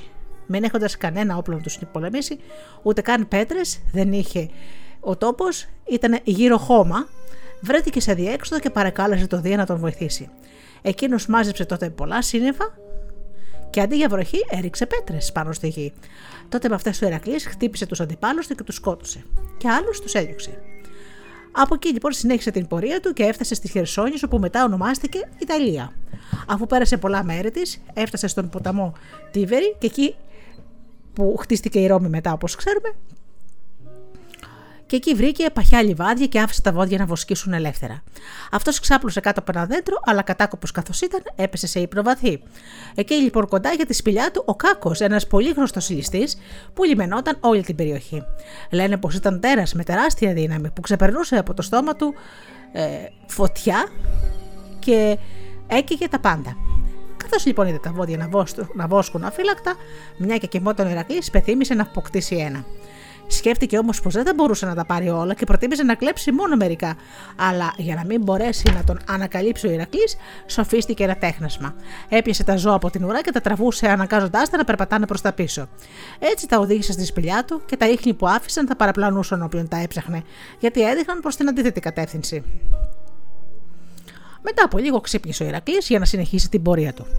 Όταν μέτρησε τα ζώα, κατάλαβε πως λείπαν μερικά. Φαντάστηκε πως περιπλανήθηκαν και έκοβαν και έβοσκαν ακόμα, και αφού μάζεψε αυτά που ήταν εκεί, ξεκίνησε να τα βρει. Όπου και αν έψαξε, δεν μπόρεσε να ανακαλύψει τίποτα, παρόλο τα ίχνη που έβλεπε σκορπισμένα. Έτσι ψάχνοντας, έφτασε στοιχεία στο μέρος που ήταν η σπηλιά του κάκου. Πάλι όμως δεν μπορούσε να βρει, να βρει κοτά τίποτα, γιατί ο κάκος είχε κρύψει τα ζώα μέσα στη σπηλιά και είχε κλείσει και την είσοδο με μια τεράστια πέτρα. Ο ίδιος είχε σταθεί μπροστά στη σπηλιά και όταν ο Ηρακλής τον ρώτησε για τα ζώα, εκείνος αρνήθηκε πως τα είχε δει και δεν άφηνε τον Ηρακλή να ψάξει μέσα στη σπηλιά. Και μάλιστα φώναξε τους γειτόνους, ο ξένος, και προσπάθησε να τον κακοποιήσει. Ο Ηρακλής όμως δεν ήξερε τι να κάνει. Τότε του ήρθε μια έξυπνη ιδέα. Έφερε το κοπάδι μπροστά στη σπηλιά και άρχισαν τα βόδια όπω ήταν φυσικό να μουγκανίζουν. Τα άλλα ζώα που ήταν κλεισμένα μέσα άκουσαν τα μουγκανιτά και μύρισαν το κοπάδι και άρχισαν και αυτά να μουγκανίζουν πίσω. Έτσι λοιπόν έγινε φανερό πως ο Κάκος είχε κλέψει τα βόδια του. Μόλις λοιπόν ξεσκεπάστηκε, έφυγε γρήγορα και πήγε να μαζέψει συντρόφους, τους γείτονές του δηλαδή, για να αντιμετωπίσουν τον Ηρακλή. Αλλά δεν πρόφτασε γιατί ο Ηρακλής τον κυνήγησε και τον σκότωσε και τον... με το ρόπαλό του. Αφού έβγαλε από τη σπηλιά τα κλεμμένα ζώα, την κρέμισε για να μην γίνεται καταφύγιο ληστών. Ο ίδιος πλήθηκε στο ποτάμι για να εξαγνιστεί από το φόνο και ύστερα έκτισε ένα βωμό στο Βδία τον Ευρέσιο και του θυσίασε μια δαμάλα ως ευχαριστία που τον βοήθησε να βρει πάλι τα βόδια του. Όταν οι ντόπιοι και άλλοι κάτοικοι της περιοχής έμαθαν το θάνατο του Κάκου, χάρηκαν πάρα πολύ που λυτρώθηκαν από, από έναν επικίνδυνο ληστή και θαύμαζαν την παλικαριά του Ηρακλή και τον τίμησαν με όλους τους τρόπους προσφέροντάς του τη φιλία τους. Ιδιαίτερα ο βασιλιάς Εύανδρος που είχε ακούσει από τη μητέρα του τη Θέτιδα την προφητεία ότι ο Ηρακλής αποθνητός θα γίνει κάποτε αθάνατος. Προσπάθησε να ξεπεράσει τους άλλους, προσφέροντας τιμές στον ήρωα. Γι' αυτό έκτισε γρήγορα ένα βωμό για τον Ηρακλή και θυσίησε μια δαμάλα που δεν είχε μπει ακόμα στο ζυγό, και αφού του διηγήθηκε την προφητεία, τον παρακάλεσε να αρχίσει πρώτος τη θυσία. Από όλες αυτές τις τιμές ευχαριστήθηκε ο Ηρακλής και από τη μεριά του θυσίασε και αυτός μερικά βόδια για να ανταμείψει τους κατοίκους και ανέλαβε να, να καθαρίσει τη χώρα από όλους τους κακούργους. Αφού τελείωσε με όλα αυτά, συνέχισε την πορεία του προς τα νότια.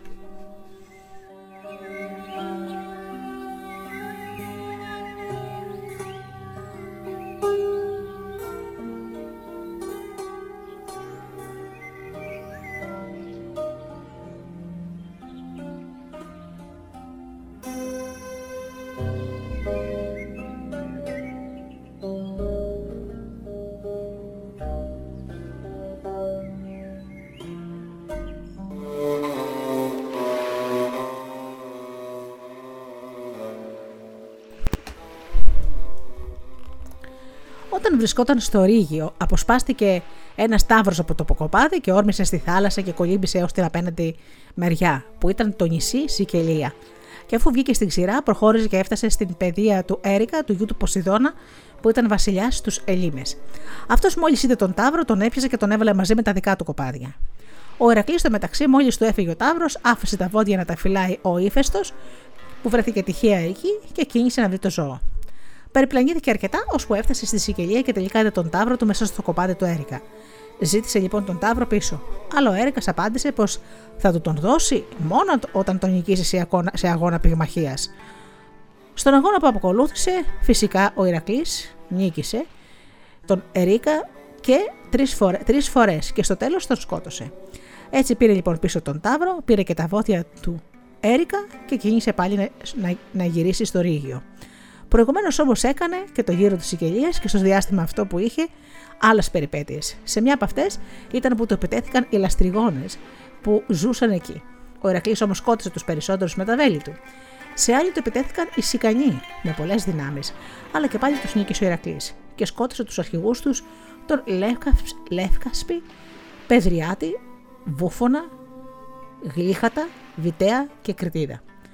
Σε πολλές πόλεις από τις οποίες περνούσε, τον υποδέχτηκαν με θαυμασμό στην πόλη Αγύριο και μάλιστα του πρόσφεραν θεϊκές τιμές, που ο Ηρακλής για πρώτη φορά δεν αρνήθηκε γιατί πηγαίνοντας προς τα εκεί έγινε κάτι παράξενο. Αποτυπώθηκαν τα ίχνη των ποδιών του Ηρακλή και των βοδιών πάνω στο βράχος, σαν να ήταν σε μαλακό κερί. Για να ευχαριστήσει ο Ηρακλής τους κατοίκους του Αγυρίου για τις τιμές που του πρόσφεραν, έφτιαξε μια μεγάλη λίμνη μπροστά στην πόλη. Μετά από αυτά συνέχισε την πορεία του και βρέθηκε στο Ρήγιο και από εκεί πήρε τον δρόμο πάνω στο βουνό προς τους επιζεφύριους λοκρούς. Καθώς όμως έπεσε το μεσημέρι, κατάκοπος να κοιμηθεί, έκαναν τόσο θόρυβο τα τζιτζίκια που δεν μπορούσε να βρει ησυχία. Γι' αυτό παρακάλεσε τους Θεούς να τα εξαφανίσουν. Οι Θεοί άκουσαν την παράκλησή του και πρόσταξαν να εξαφανιστούν από τη χώρα όλα τα τζιτζίκια, όχι μόνο εκείνη την ώρα, αλλά για πάντα. Συνεχίζοντας λοιπόν τον δρόμο του προς τα βόρεια, έφτασε στη Σύριο όπου συνάντησε τον Μάντι Κάλχα που είχε καταφύγει εκεί, σε μια φιλονικία Μαζί του λοιπόν σκότωσε ε, αυτόν τον ίδιο μόνο με ένα χαστούκι. Προχωρώντας τώρα γύρω-γύρω στον κόλπο του Τάραντα, έφτασε κοντά στην νότια άκρη του και εκεί έμενε η σκύλα, καθώς πέρασε ο Ηρακλής από το μέρος της, το άρπαξε και κατασπάραξε μερικά βόδια. Αυτό σκότωσε λοιπόν το τέρας. Ο πατέρας της όμως της φόρκης πήρε το πτώμα της σκύλας, το έβρασε σε ένα μεγάλο καζάνι και με αυτόν τον τρόπο της ξανάδωσε ζωή. Ο Ηρακλής στο μεταξύ πήρε το κοπάδι και κάνοντας το γύρο της Αδριατικής προχωρούσε προς το Ιόνιο πέλαγος. Μόλις έφτασε στις άκτε της Υπήρου, η Ήρα έστειλε μανία στο κοπάδι που αφήνιασε και χωρίστηκε σε δύο μέρη. Το ένα τράβηξε στα βουνά της Τράκης και έμεινε εκεί και ζούσε σε άγρια κατάσταση. Τα ζώα αυτά τράβηξαν Τα ζώα αυτά μετά τράβηξαν κατά τα βορεινά και από εκεί δημιουργήθηκαν άγριες αγέλες που περιπλανιόντουσαν στη, στη Σκυθία. Το άλλο τράβηξε ανατολικά. Αυτό το ακολούθησε ο Ηρακλής και το έπιασε στον Ελίσποντο, όπου με κόπο μάζεψε πάλι τα εξεγορμένα ζώα. Μόλις ξαναμάζεψε το κοπάδι, ξεκίνησε πάλι για τη Δύση. Όταν έφτασε στον ποταμό Στριμώνα, τον κατηγόρησε πως τον είχε εμποδίσει καθώς προσπαθούσε να μαζέψει τα βόδια και γι' αυτό θέλοντας να του κάνει κακό, τον γέμισε με πέτρες και τον έκανε έτσι απλωτό ενώ πριν ήταν πλωτός.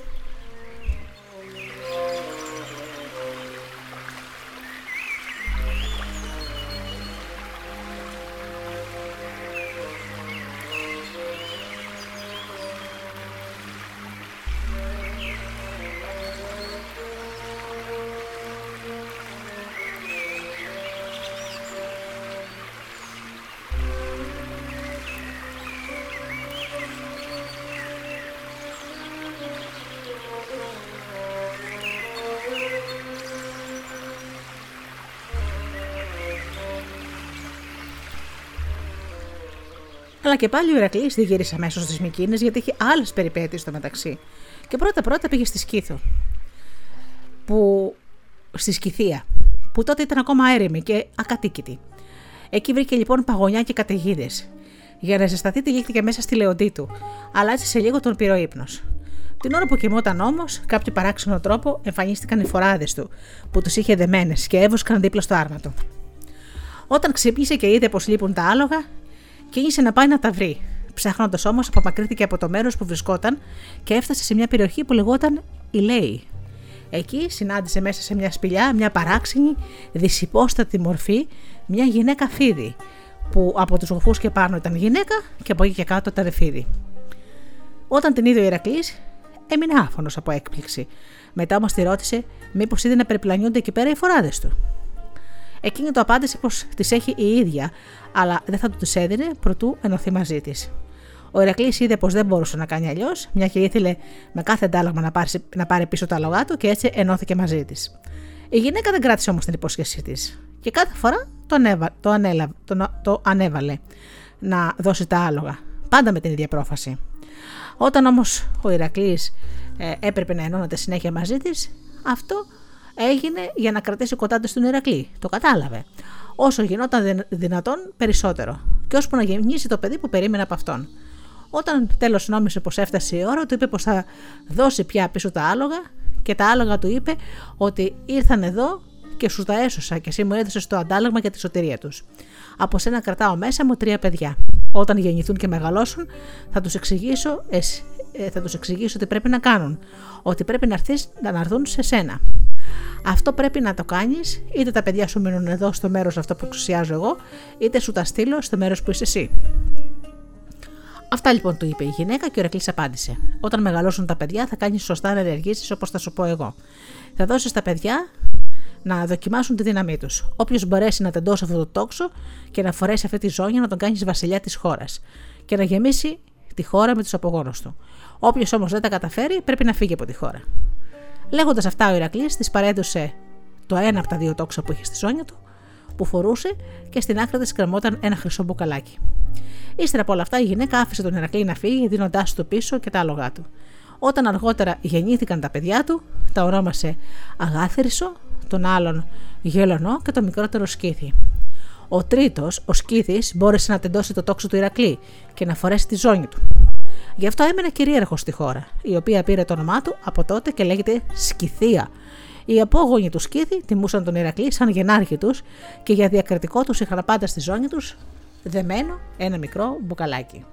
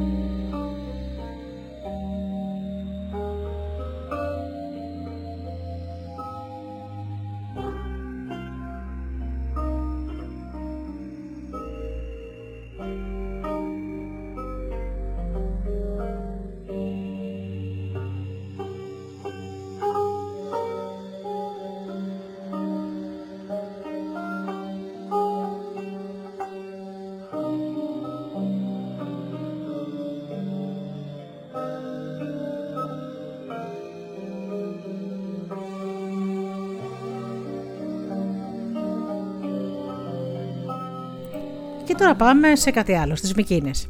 Αφού απαλλάχθηκε ο Ηρακλής από τη γυναίκα Φίδη, έπρεπε να γυρίσει στις Μικίνες. Όταν περνούσε από την Ήπειρο και την Αμβρακία, του επιτέθηκαν Κέλτοι, Χάονες, Θεσπρωτοί και άλλοι υπηρώτες και ήθελαν να του πάρουν τα βόδια. Ο Ηρακλής όμως πάλι τους απέκρισε όλους και έσωσε το κοπάδι. Έτσι, συνεχώς προχωρώντας μέσα από πολλούς κινδύνους και περιπέτειες, πολεμώντας και νικώντας, έφτασε στο τέλος της Μικίνες και παρέδωσε τα βόδια του Κυριαιώνη στον Ευριστέα. Αυτός τα θυσίασε στην Ήρα. Μία άλλη παραλληλή λέει ότι ο Ηρακλή ε, πήρε από τον Ευριστέα την εντολή να φέρει τα βόδια του Γυριώνη, που συνέβαινε πότε να βόσκουν στις βονοπλαγιέ της Σιβηρίας και πότε στη μεριά του ωκεανού. Σκέφτηκε λοιπόν πως η επιχείρηση αυτή θα ήταν δύσκολη. Θα εγραζόταν πολύ προ... προπαρασκευή και θα απαιτούσε πολύ μεγάλη προσπάθεια. Γι' αυτό συγκρότησε ένα μεγάλο στόλο και μάζεψε στρατιώτες πολλούς που θα αρκούσαν για μια τέτοια εκστρατεία. Μια τόσο μεγάλη προετοιμασία δεν την έκανε χωρίς λόγο. Σε όλη την οικουμένη ήταν γνωστό ότι στην Ιβυρία βασίλευε ο Χρυσάωρας που είχε αμέτρητο χρυσάφι, από αυτό και το όνομά του. Και είχε και τρία παιδιά που ξεχώριζαν για την σωματική τους δύναμη και την ανδρεία τους στους πολέμους. Πέρα από αυτά, κανένας ε, δεν μπορούσε να τα βάλει μαζί τους. Και ο καθένας είχε και μεγάλες πολεμικές δυνάμεις από τους τρεις γιους. Μια εκστρατεία λοιπόν ενάντια σε τόσο ισχυρούς αντιπάλους ήταν αμφίβολο ότι θα είχε επιτυχία. Γι' αυτό και ο Ηρακλής, ε, ο Ευριστέα, ρώτησε τον Ευριστέα με την ελπίδα ότι θα σκοτωνότανε. Ο Ευριστέα αυτό και το σκοπό. Να εξοντώσει τον Ηρακλή. Ο Ερεκλής λοιπόν μάζεψε δυνάμεις από όλη την Ελλάδα και τόπος συναντήσεως και εξόρμησης όρισε την Κρήτη. Πριν να ξεκινήσουν οι κάτοικοι του νησιού, προσέφεραν εξαιρετικές τιμές στον Ερακλή και εκείνος τότε για να τους ευχαριστήσει, αλλά και για να τιμήσει το μέρος που γεννήθηκε ο πατέρας του Αδίας, καθάρισε το νησί από όλα τα άγρια και βλαβερά ζώα. Όταν τελείωσαν αυτές οι προετοιμασίες, ξεκίνησε με το στρατό του και πήγε πρώτα στη Λιβύη. Εκεί αντιμετώπισε και σκότωσε τον Αντέο, καθάρισε τη χώρα από τα άγρια ζώα και τους κακούργους και σκότωσε τους τρανικού δυνάστες. Μετά από τη Λιβύη προχώρησε προς την Αίγυπτο. Εκεί σκότωσε τον βασιλιά της Βούσιρη. Από την Αίγυπτο γύρισε προς πίσω, προς τα πίσω στη Λιβύη. Στην έρημο, ανάμεσα σε δύο χώρες, βρήκε μία όραση με δέντρα και νερά και εκεί έκτισε μία πόλη που επειδή είχε 100 πύλες, την ονόμασε Εκατόμπυλο. Προχωρώντας πάντα δυτικά, έφτασε στον ωκεανό, στο μέρος που το λέγανε Γάδυρα, ενώ τον ακολουθούσε ο στόλος. Εκεί ήταν ένας μικρός πορθμός που χώρισε τις δύο υπήρους στην Ευρώπη και στην Αφρική. Ο Ηρακλή έστησε δύο στήλες, μία πάνω σε κάθε ήπειρο, ανάμνηση για την εκστρατεία και έκανε προσχωματικά έργα, έτσι που το μέρος αυτό στένεψε ο πορθμός τόσο πολύ, ώστε να μην μπορούν να περνούν τα μεγάλα κήτη του ωκεανού και να μπαίνουν στη Μεσόγειο θάλασσα. Αφού λοιπόν τελείωσε αυτά τα έργα, πέρασε απέναντι στην Ιβυρία, μέσα από τη χρυσή αυτή μάχη, τη σκληρή σκληρή μάχη, νίκησε τους γιου του Χρυσάωρα, πήρε τα βόδια του Γυριώνη και έδωσε ένα τέλος μέσα από το κοπάδι αυτό σε ένα τόπιο, ντόπιο βασιλιά που τον είχε τιμήσει ιδιαίτερα. Αυτός αφιέρωσε στην Ερακλή όλα τα βόδια και κάθε χρόνο του θυσίαζε τα καλύτερα. Και έναν τάβρο επίσης. Στο τέλος, ανέθεσε τη διακυβέρνηση της χώρας στους άρεστους από τους κατοίκους και πήρε το δρόμο της επιστροφής.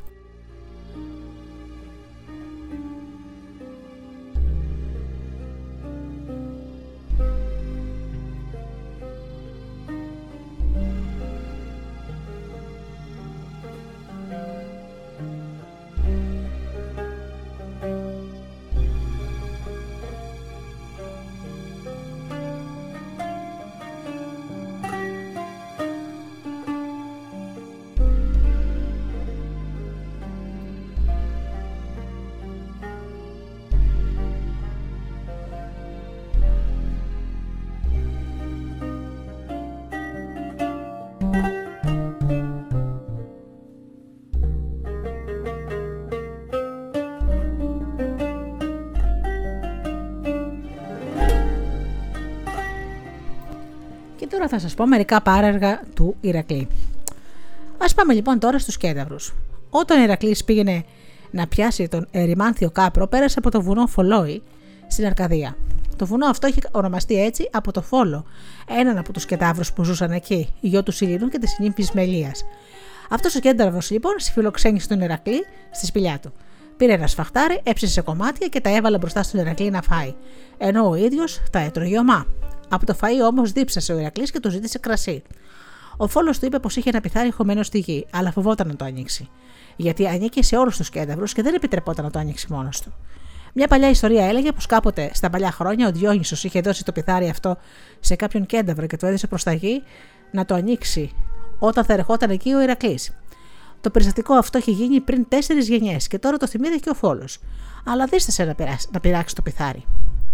Ο Ηρακλής όμως τον έπεισε και να το ξεχώσει από τη γη και έτσι στρώθηκαν και οι δύο στο ποτό. Καθώς όμως άνοιξαν το πιθάρι, η μυρωδιά του παλιού κρασιού ξεχύθηκε γύρω και έφτασε στα ρουθούνια των άλλων κεντάβρων που έμειναν εκεί κοντά και τους ξετρέλανε η επιθυμία να πιούν κι αυτοί. Όρμησαν λοιπόν στη σπηλιά του φόλου να πάρουν κι αυτοί κρασί. Ήταν όλοι οπλισμένοι με μεγάλες πέτρες και με έλατα βγαλμένα από τη ρίζα τους. Άλλοι είχαν ανάψει μεγάλους πυρσούς έτοιμοι να βάλουν φωτιά, και άλλοι κρατούσαν τσεκούρια στα χέρια. Μόλις άρχισε η επίθεση, ο Φόλος κρύφτηκε από το φόβο του και έμεινε ο Ηρακλής να τα βγάλει πέρα μόνος του. Η δυσκολία ήταν πως είχε να αντιμετωπίσει πλάσματα που από τη μια ήταν θεοί και από τη μητρική τους καταγωγή και από την άλλη έτρεχαν σαν τα, σαν τα άλογα. Είχαν δηλαδή διπλή δύναμη. Την αντοχή και τη δύναμη του ζώου και το λογικό από την πείρα των ανθρώπων. Κοντά σε αυτά ήταν και η μητέρα του Συνεφέλη, που αγωνιζόταν με το μέρος τους και έριχνε βροχή ασταμάτητα. Οι νευροποντοί δεν ενοχλούσαν τους κέδαυρου, που μπορούσαν να τρέχουν άνετα και με τα τέσσερα πόδια τους. Αυτό όμως εμπόδιζε φοβερά τον Ηρακλή, που δεν μπορούσε να σταθεί πάνω στο γλιστερό έδαφος. Όμως και με όλα αυτά ο Ηρακλής μπόρεσε να τους αντιμετωπίσει νικηφόρα. Πρώτοι όρμησαν μέσα στη σπηλιά οι κένταβοι, άγχιο και άγριος. Ο Ηρακλής τους ανάγκασε να γυρίσουν πίσω πετώντας τους αναμένα δαυλιά. Τους άλλους τους επέκρουσε ρίχνοντάς τους βέλη με το τόξο του και άρχισε τους κυνηγάει ως το ακροτήριο Μαλέα.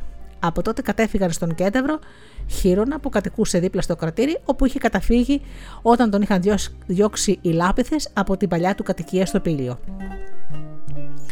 Ο Ηρακλής, ωστόσο, ακολούθησε του Κέντευρου που ζήτησαν καταφύγιο στο χείρονα. Σε μια στιγμή έριξε ένα βέλος ανάμεσα σε όλους το έριξε στον κένταυρο έλατο με τόση δύναμη που του τρύπησε το βραχίωνα και σφινώθηκε στο γόνατο του ίδιου του χείρονα. Μόλις το ίδιο αυτό ο Ηρακλής στενοχωρήθηκε πολύ. Έτρεξε και τράβηξε το βέλος από το γόνατο του χείρονα και έβαλε πάνω στην πληγή φάρμακο. Όμως επειδή τα βέλη του Ηρακλή ήταν δηλητηριασμένα, δεν μπορούσε ποτέ να γιατρευτεί από το τραύμα. Ο Χείρον αποτραβήχτηκε λοιπόν στη σπηλιά του και ήθελε να πεθάνει. Αυτό όμως δεν γινόταν γιατί ήταν αθάνατος. Τότε πρότεινε ο Προμηθέας στον Ιδία να γίνει αυτός αθάνατος στη θέση του Χείρονα και έτσι πέθανε ο Κένταυρος. Και από τους άλλους Κένταυρους πέθαναν πολλοί που είναι γνωστοί με τα ονόματά τους. Δάφνης, Αρχαίο, Αμφινίων, Υποτίων, Όριος, Ισοπλής, Μαλαχέτης, Θηρέας, Δούπων, Φρίξος. Από αυτούς που κατάφεραν να φύγουν, άλλοι σώθηκαν όπως ο Ευρυτήων στη Φολόη και ο Νέσος στον Εύηνο ποταμό. Τους πιο πολλούς που κατέφυγαν στην Ελευσίνα τους δέχτηκε ο Ποσειδώνας και τους σκέπησε με ένα βουνό. Άλλους όμως τους βρήκε ο θάνατος. Ο Όμαδος πήγε στην Αρκαδία, όπου συνάντησε την αδερφή του Ευρυστέα, την Αλκιόνη, και θέλησε να νιωθεί μαζί της. Επειδή όμως αυτή δεν ήθελε, προσπάθησε να τη βιάσει, και τότε ο Ηρακλής τον σκότωσε από την άλλη τύχη που είχε ο φίλος του Ηρακλή, ο Φόλος. Από την υποχρέωση στους όμοιους του άρχισε να θάβει τους νεκρούς. Σε μια στιγμή τράβηξε το βέλος από κάποιο σκοτωμένο κένταυρο και καθώς το κοίταζε, απορούσε πως ένα τόσο μικρό πραγματάκι είναι δυνατόν να σκοτώσει τόσο μεγάλα πλάσματα. Καθώς όμως τριγυρνούσε ανάμεσα στα δάχτυλά του και το περιεργαζόταν, του ξέφυγε και έπεσε στο πόδι του. Τον πλήγωσε και όπω ήταν δηλητηριασμένο, τον σκότωσε αμέσως. Όταν γύρισε ο Ηρακλής από την κυνήγη των κεντάβρων, είδε το φόλο νεκρό. Τον έθαψε κάτω από το βουνό και από τότε πήρε το όνομά του που λέγεται Φολόι. Και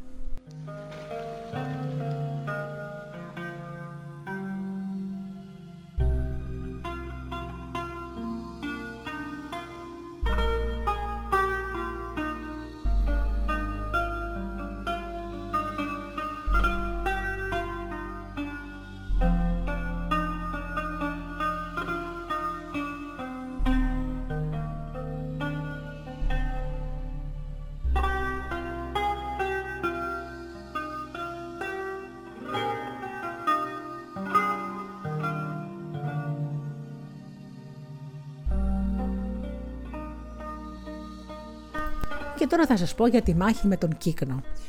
Η μάχη με τον Κύκνο έγινε όταν ο Ηρακλής πήγαινε να φέρει τα μήλα των Εσπερίδων. Βρισκόταν στη Θεσσαλία πηγαίνοντα στον Κίικα στην Τραχίνα. Όταν είχε φτάσει στις Παγασές, σε μια πλαγιά του πηλίου, δίπλα στο ποτάμι, άναυρο, συνάντησε τον Κύκνο μαζί με τον Άρη, μέσα σε ένα ιερό άλσο του Απόλωνα. Ο Κύκνος ήταν γιος του Θεού του πολέμου και της Πελοπία, που είχε παντρευτεί την κόρη του Κίικα, τη Θε... Θεμιστονόη. Ήταν όμως εχθρός του Απόλωνα και έμενε δίπλα στον δρόμο που οδηγούσε στους Δελφούς, έστεινε το καρτέρο του λοιπόν στου προσκυνητές που πήγαιναν στο μαντίο και τους άρπαζε τα λαθήματα που επρόκειται να κάνουν στο Θεό, που έκλεβε το 1 δέκατο από τις εκατόμβες που ήταν προορισμένο για τις θυσίες. Μετά αποκεφάλιζε τα θύματα του και μάζευε τα κρανία τους για να χτίσει με αυτά τον νόο του Απόλωνα, όπως έλεγε. Ο κύκλος συνήθιζε όταν έβλεπε ένα ξένο να τον καλεί σε μονομαχία. Το ίδιο έγινε και τώρα, μόλις είδε τον Ερακλή, μα αυτός ήθελε να συγκρουστεί μαζί του γιατί τον παρακίνησε ο Απόλωνα που ήθελε να τιμωρήσει τον εχθρό του. Έτσι ετοιμάστηκαν και οι δύο για αγώνα. Ο Ηρακλής είχε για βοηθό του τον Ιόλαο, που οδηγούσε το άρμα και παραστάτε του την Αθηνά.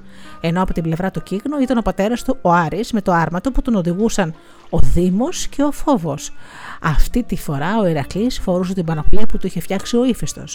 Ο Ηρακλής είδε πως ο Κύκνο προστατευόταν από τον πατέρα του, αλλά αυτό δεν τον τρόμαξε. Είπε μάλιστα στον Κύκνο πως άλλη φορά είχε τολμήσει να τα βάλει με Θεό του πολέμου στην εκστρατεία της Πύλου και τον είχε τραυματίσει. Έτσι, αποφασισμένοι και οι δύο κατέβηκαν με τα άρματα και τις ασπίδες τους μπροστά και τα δόρατα στο χέρι και άρχισε το κονταροχτύπημα. Εκείνη τη στιγμή βρώτηξε οδεία ψηλά στον ουρανό και άφησε να πέσουν αιμάτινε σταγόνες στη γη. Σημάδι πολέμου και ενθάρρυνση για το γιο του τον Ηρακλή. Αφού χτυπήθηκαν κάμποση ώρα, στο τέλος ο Ηρακλής με ένα δυνατό χτύπημα στον Αφιένα ξάπλωσε τον κύκνο νεκρό στο χώμα. Μόλις ο Άρης είδε το γιο του νεκρό, μπήκε στον αγώνα. Και παρόλο που η Αθηνά προσπάθησε να τον πείσει να κρατηθεί, μακριά αυτός όρμησε στον Ηρακλή και τον χτύπησε με το δόρυ στην ασπίδα του. Πρόλαβε όμως η Αθηνά και τον γλίτωσε, κάνοντας το δόρυ του Άρη να στοχίσει. Ο Ηρακλή με τη σειρά του χτύπησε τον Άρη και τον πλήγωσε στο μοίρα και τον έριξε κάτω. Αμέσως έτρεξαν ο Φόφος και ο Δήμος και έβαλαν τον πληγωμένο Άρη πάνω στο άρμα του και τον οδήγησαν πίσω στον Όλυμπο. Ο Ηρακλή και ο Ιόλος στη συνέχεια γύμνωσαν τον νεκρό κύκνο, του πήραν την πανοπλία και το πτώμα του το έδωσαν στον Κίικα. Αυτός το έθεψε με όλες τις τιμές. Ο Απόλυτο όμως δεν ικανοποιήθηκε με αυτά. Έδωσε εντολή στον ποταμό Άναυρο να ξεχυλήσει, με το ρεύμα του παρέστηρε το μνήμα και το σώμα του κύκνου το έριξε στη θάλασσα. Έτσι χάθηκε για πάντα η μνήμη του κύκνου. Αυτή ήταν η τιμωρία του που έκλεβε τις εκατόμβες του Θεού.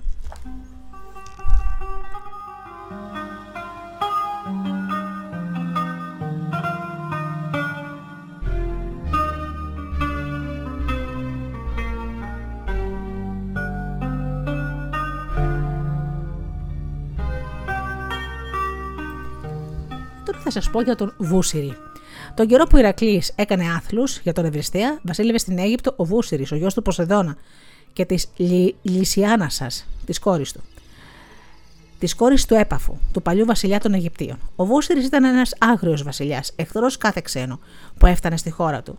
Κάθε ταξιδιώτη επισκέπτη που περούσε τα σύνορα της Αιγύπτου και τον έπιανε και τον πήγαινε στην πόλη Μέμφυδα, όπου ήταν το περίφημο ιερό του Δία.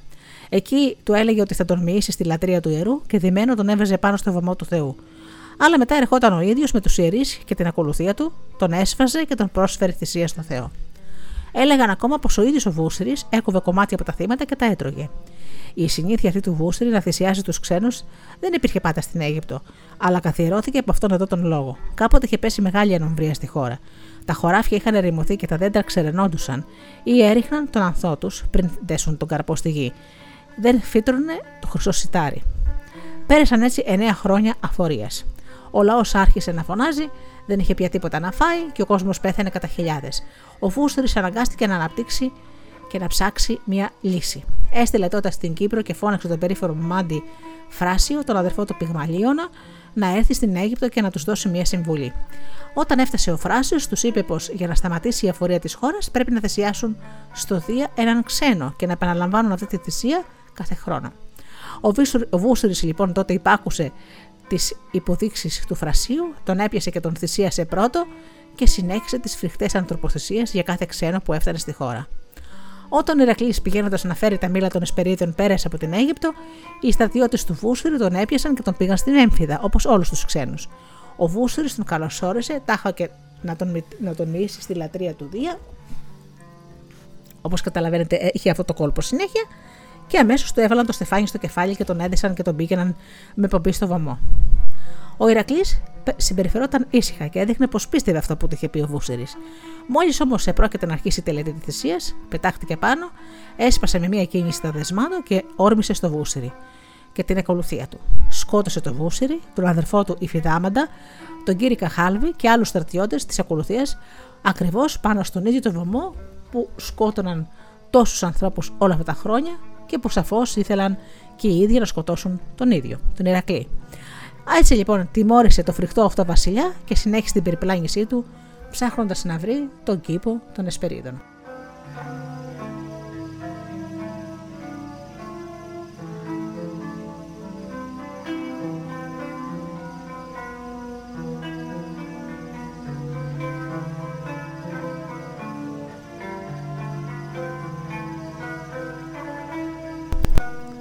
Και τώρα να σας πω για τον ε, γίγαντα Αλκιονέα.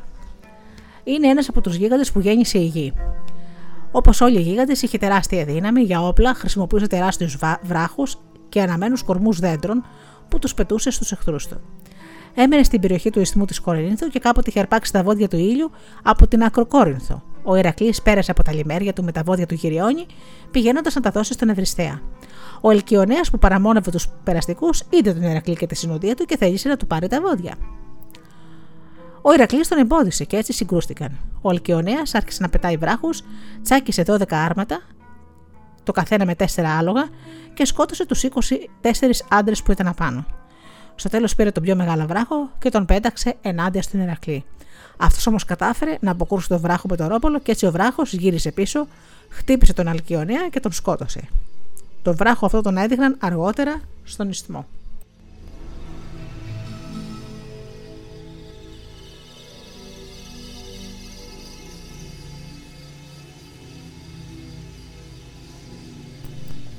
Και πηγαίνοντας σιγά σιγά για το κλείσιμο της εκπομπής, θα σας πω μερικά πράγματα από τις πράξεις του Ηρακλή. Να σας πω λοιπόν για την εκστρατεία στην Τρία και τα άλογα του Λεομέδοντα. Εκείνο τον καιρό βασιλιά στην Τρία ήταν ο, Λα... ο Λαομέδοντα, γιος του Τρόα που είχε χτίσει στην πόλη και είχε δώσει το όνομά του.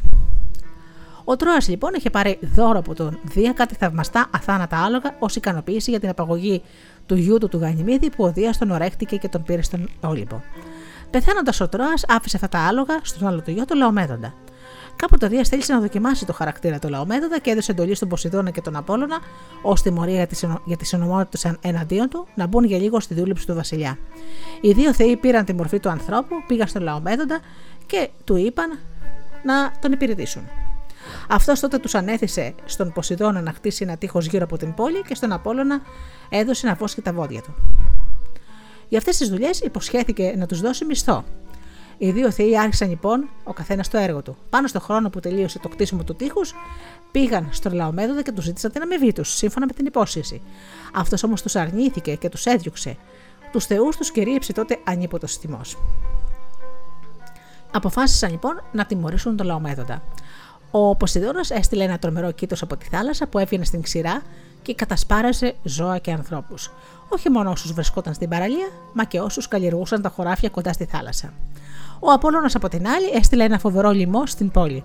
Οι άνθρωποι και τα ζώα πέθαιναν ασταμάτητα και οι καρποί των δέντρων έπεφταν μαραμένοι στο χώμα. Ο λαός της Τρίας είχε τρομάξει από το πόσο μεγάλη συμφορά έδωσαν οι Θεοί και έτρεξαν στους ναούς των Θεών με θυσίες και παρακλήσεις προσπαθώντας να σταματήσουν το κακό.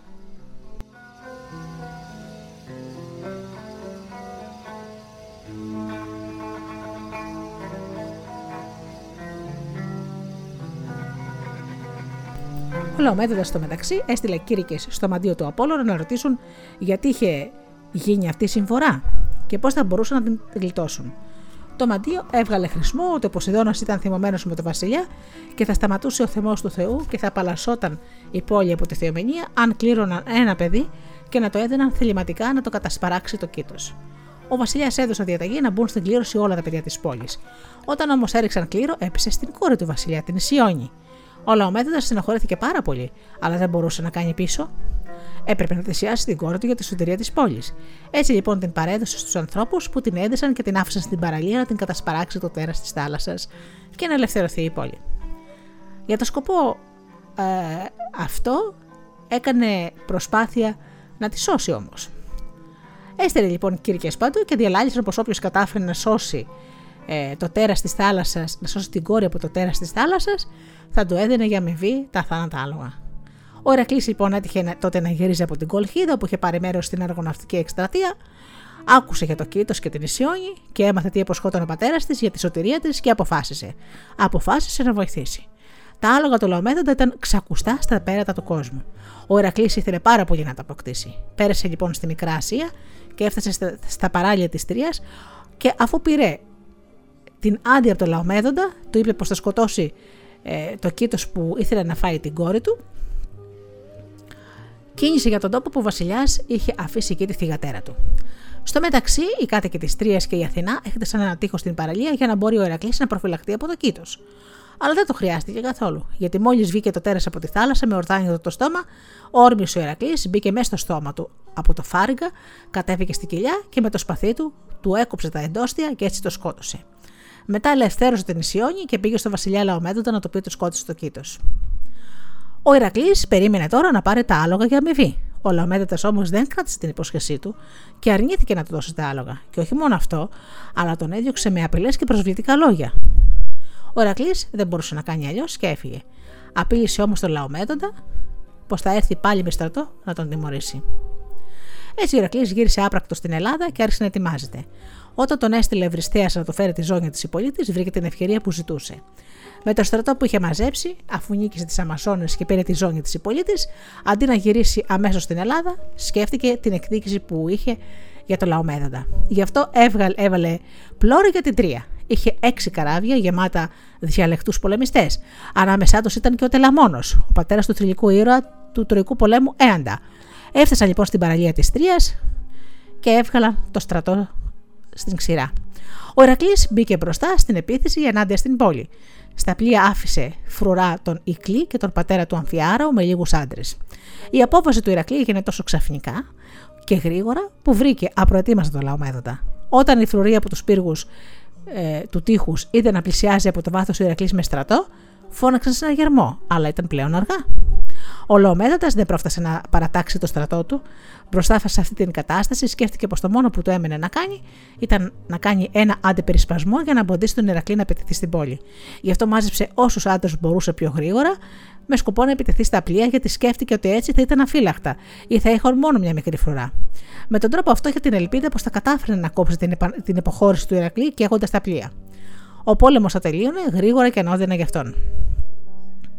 Έτσι πραγματικά επιτέθηκε στην φρουρά του Ικλή που πρόβαλε όσο μπορούσε μεγαλύτερη αντίσταση. Το ίδιο σκότωσε, ε, τον ίδιο τον σκότωσε και την ώρα που ετοιμαζόταν να αποδεκατήσει τους άντρες του, αυτοί υποστοχώρησαν γρήγορα κυνηγημένοι και έφτασαν στα πλοία, μπήκαν μέσα και ανοίχθηκαν στο πέλαγο για να μπορέσουν να γλιτώσουν και να μην τα κάψουν οι Τρόες. Αφού πέτυχε λοιπόν αυτό το σχέδιο, ο Λαομέτωδας γύρισε πίσω να αντιμετωπίσει τον Ηρακλή, που με την κύρια δύναμη του στρατού του είχε αρχίσει να πολιορκεί την πόλη. Στη σύγκρουση που ακολούθησε, σκοτώθηκε ο Λαομέδοντας και πολλοί από τους άντρες είχαν μπορέσει να φτάσουν στο τείχος. Ο Ηρακλής, έχοντας τώρα ανοιχτό τον δρόμο μπροστά του, όρμησε πάνω στο τείχη της πόλης και κάτω από την πίεση της επίθεσης, οι φρουροί που υπερασπιζόντουσαν τα τείχη άρχισαν να λιγοστεύουν και να υποχωρούν. Τέλος έγινε το πρώτο ρήγμα στο τείχος από τον Τελαμόνα και μπήκε πρώτος μέσα στην πόλη και δεύτερος ο Ηρακλής. Λένε πως μόλις είδε τον Τελαμόνα να πηδάει μέσα από τον γκρεμισμένο τείχος, ο Ηρακλής τράβηξε το ξύφος και όρμησε κατά πάνω του, γιατί δεν τον ενεχόταν να διακριθεί κανένας άλλος εκτός από αυτόν. Ο Τελαμόνας όμως μόλις κατάλαβε, σταμάτησε και άρχισε να μαζεύει πέτρες και να τις βάζει σε ένα σωρό. Όταν είδε ο Ηρακλής να κάνει αυτό το πράγμα, το ρώτησε τι ήθελε να κάνει. Και ο Τελαμόνας απάντησε πως ετοιμάζει βωμό για να τιμήσει τον Ηρακλή, τον Καλίνικο. Ο Ηρακλής τότε ευχαριστήθηκε και επένεσε τον Τελαμόνα.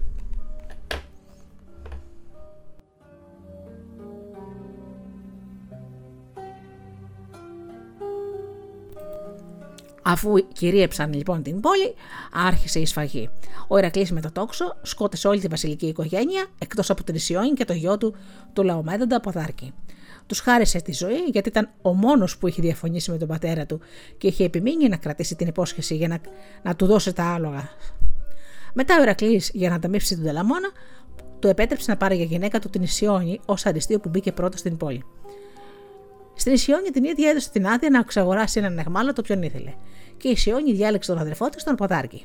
Ο Ηρακλή όμως της απάντησε πως θα έπρεπε να πρώτα να γίνει σκλάβος, ώστε να μπορέσει να δώσει κάτι για να τον εξαγοράσει.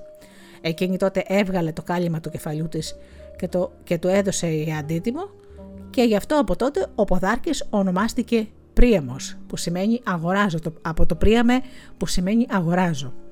Ο Πρίαμος λοιπόν που τον άφησε ο Ηρακλής βασιλιά στην Τρία έπρεπε να ανοικοδομήσει τον κρεμισμένο τείχος και την πόλη, ενώ ο Ηρακλής με το στρατό του και τον Τελαμόνα και την Ισιόνη άφησαν την Τρία για να γυρίσουν στην Ελλάδα. Η Ισιόνη ακολούθησε τον Τελαμόνα στη Σαλαμίνα όπου του, του γέννησε τον Τεύκρο.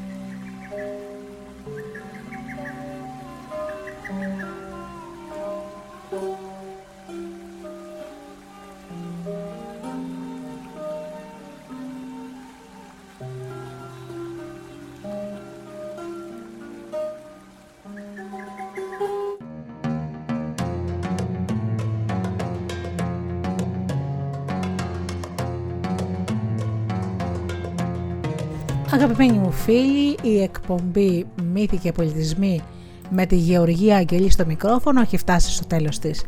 Σας ευχαριστώ θερμά και αυτές τις δύο ώρες που ήμασταν εδώ μαζί και ακούσαμε για τον Ηρακλή. Αυτό το μεγάλο ήρωα θα τον παρουσιάσω και σε άλλες εκπομπές καθώς οι περιπέτειές του, οι πράξεις, τα έργα, τα πάρεργα και οι άθλοι είναι πάρα πάρα πολλά. Φίλοι μου αγαπημένοι, σας εύχομαι να έχετε μια όμορφη μέρα και πάνω απ' όλα να αγαπάτε τον άνθρωπο που βλέπετε κάθε μέρα στον καθρέφτη. Καλή σας ημέρα.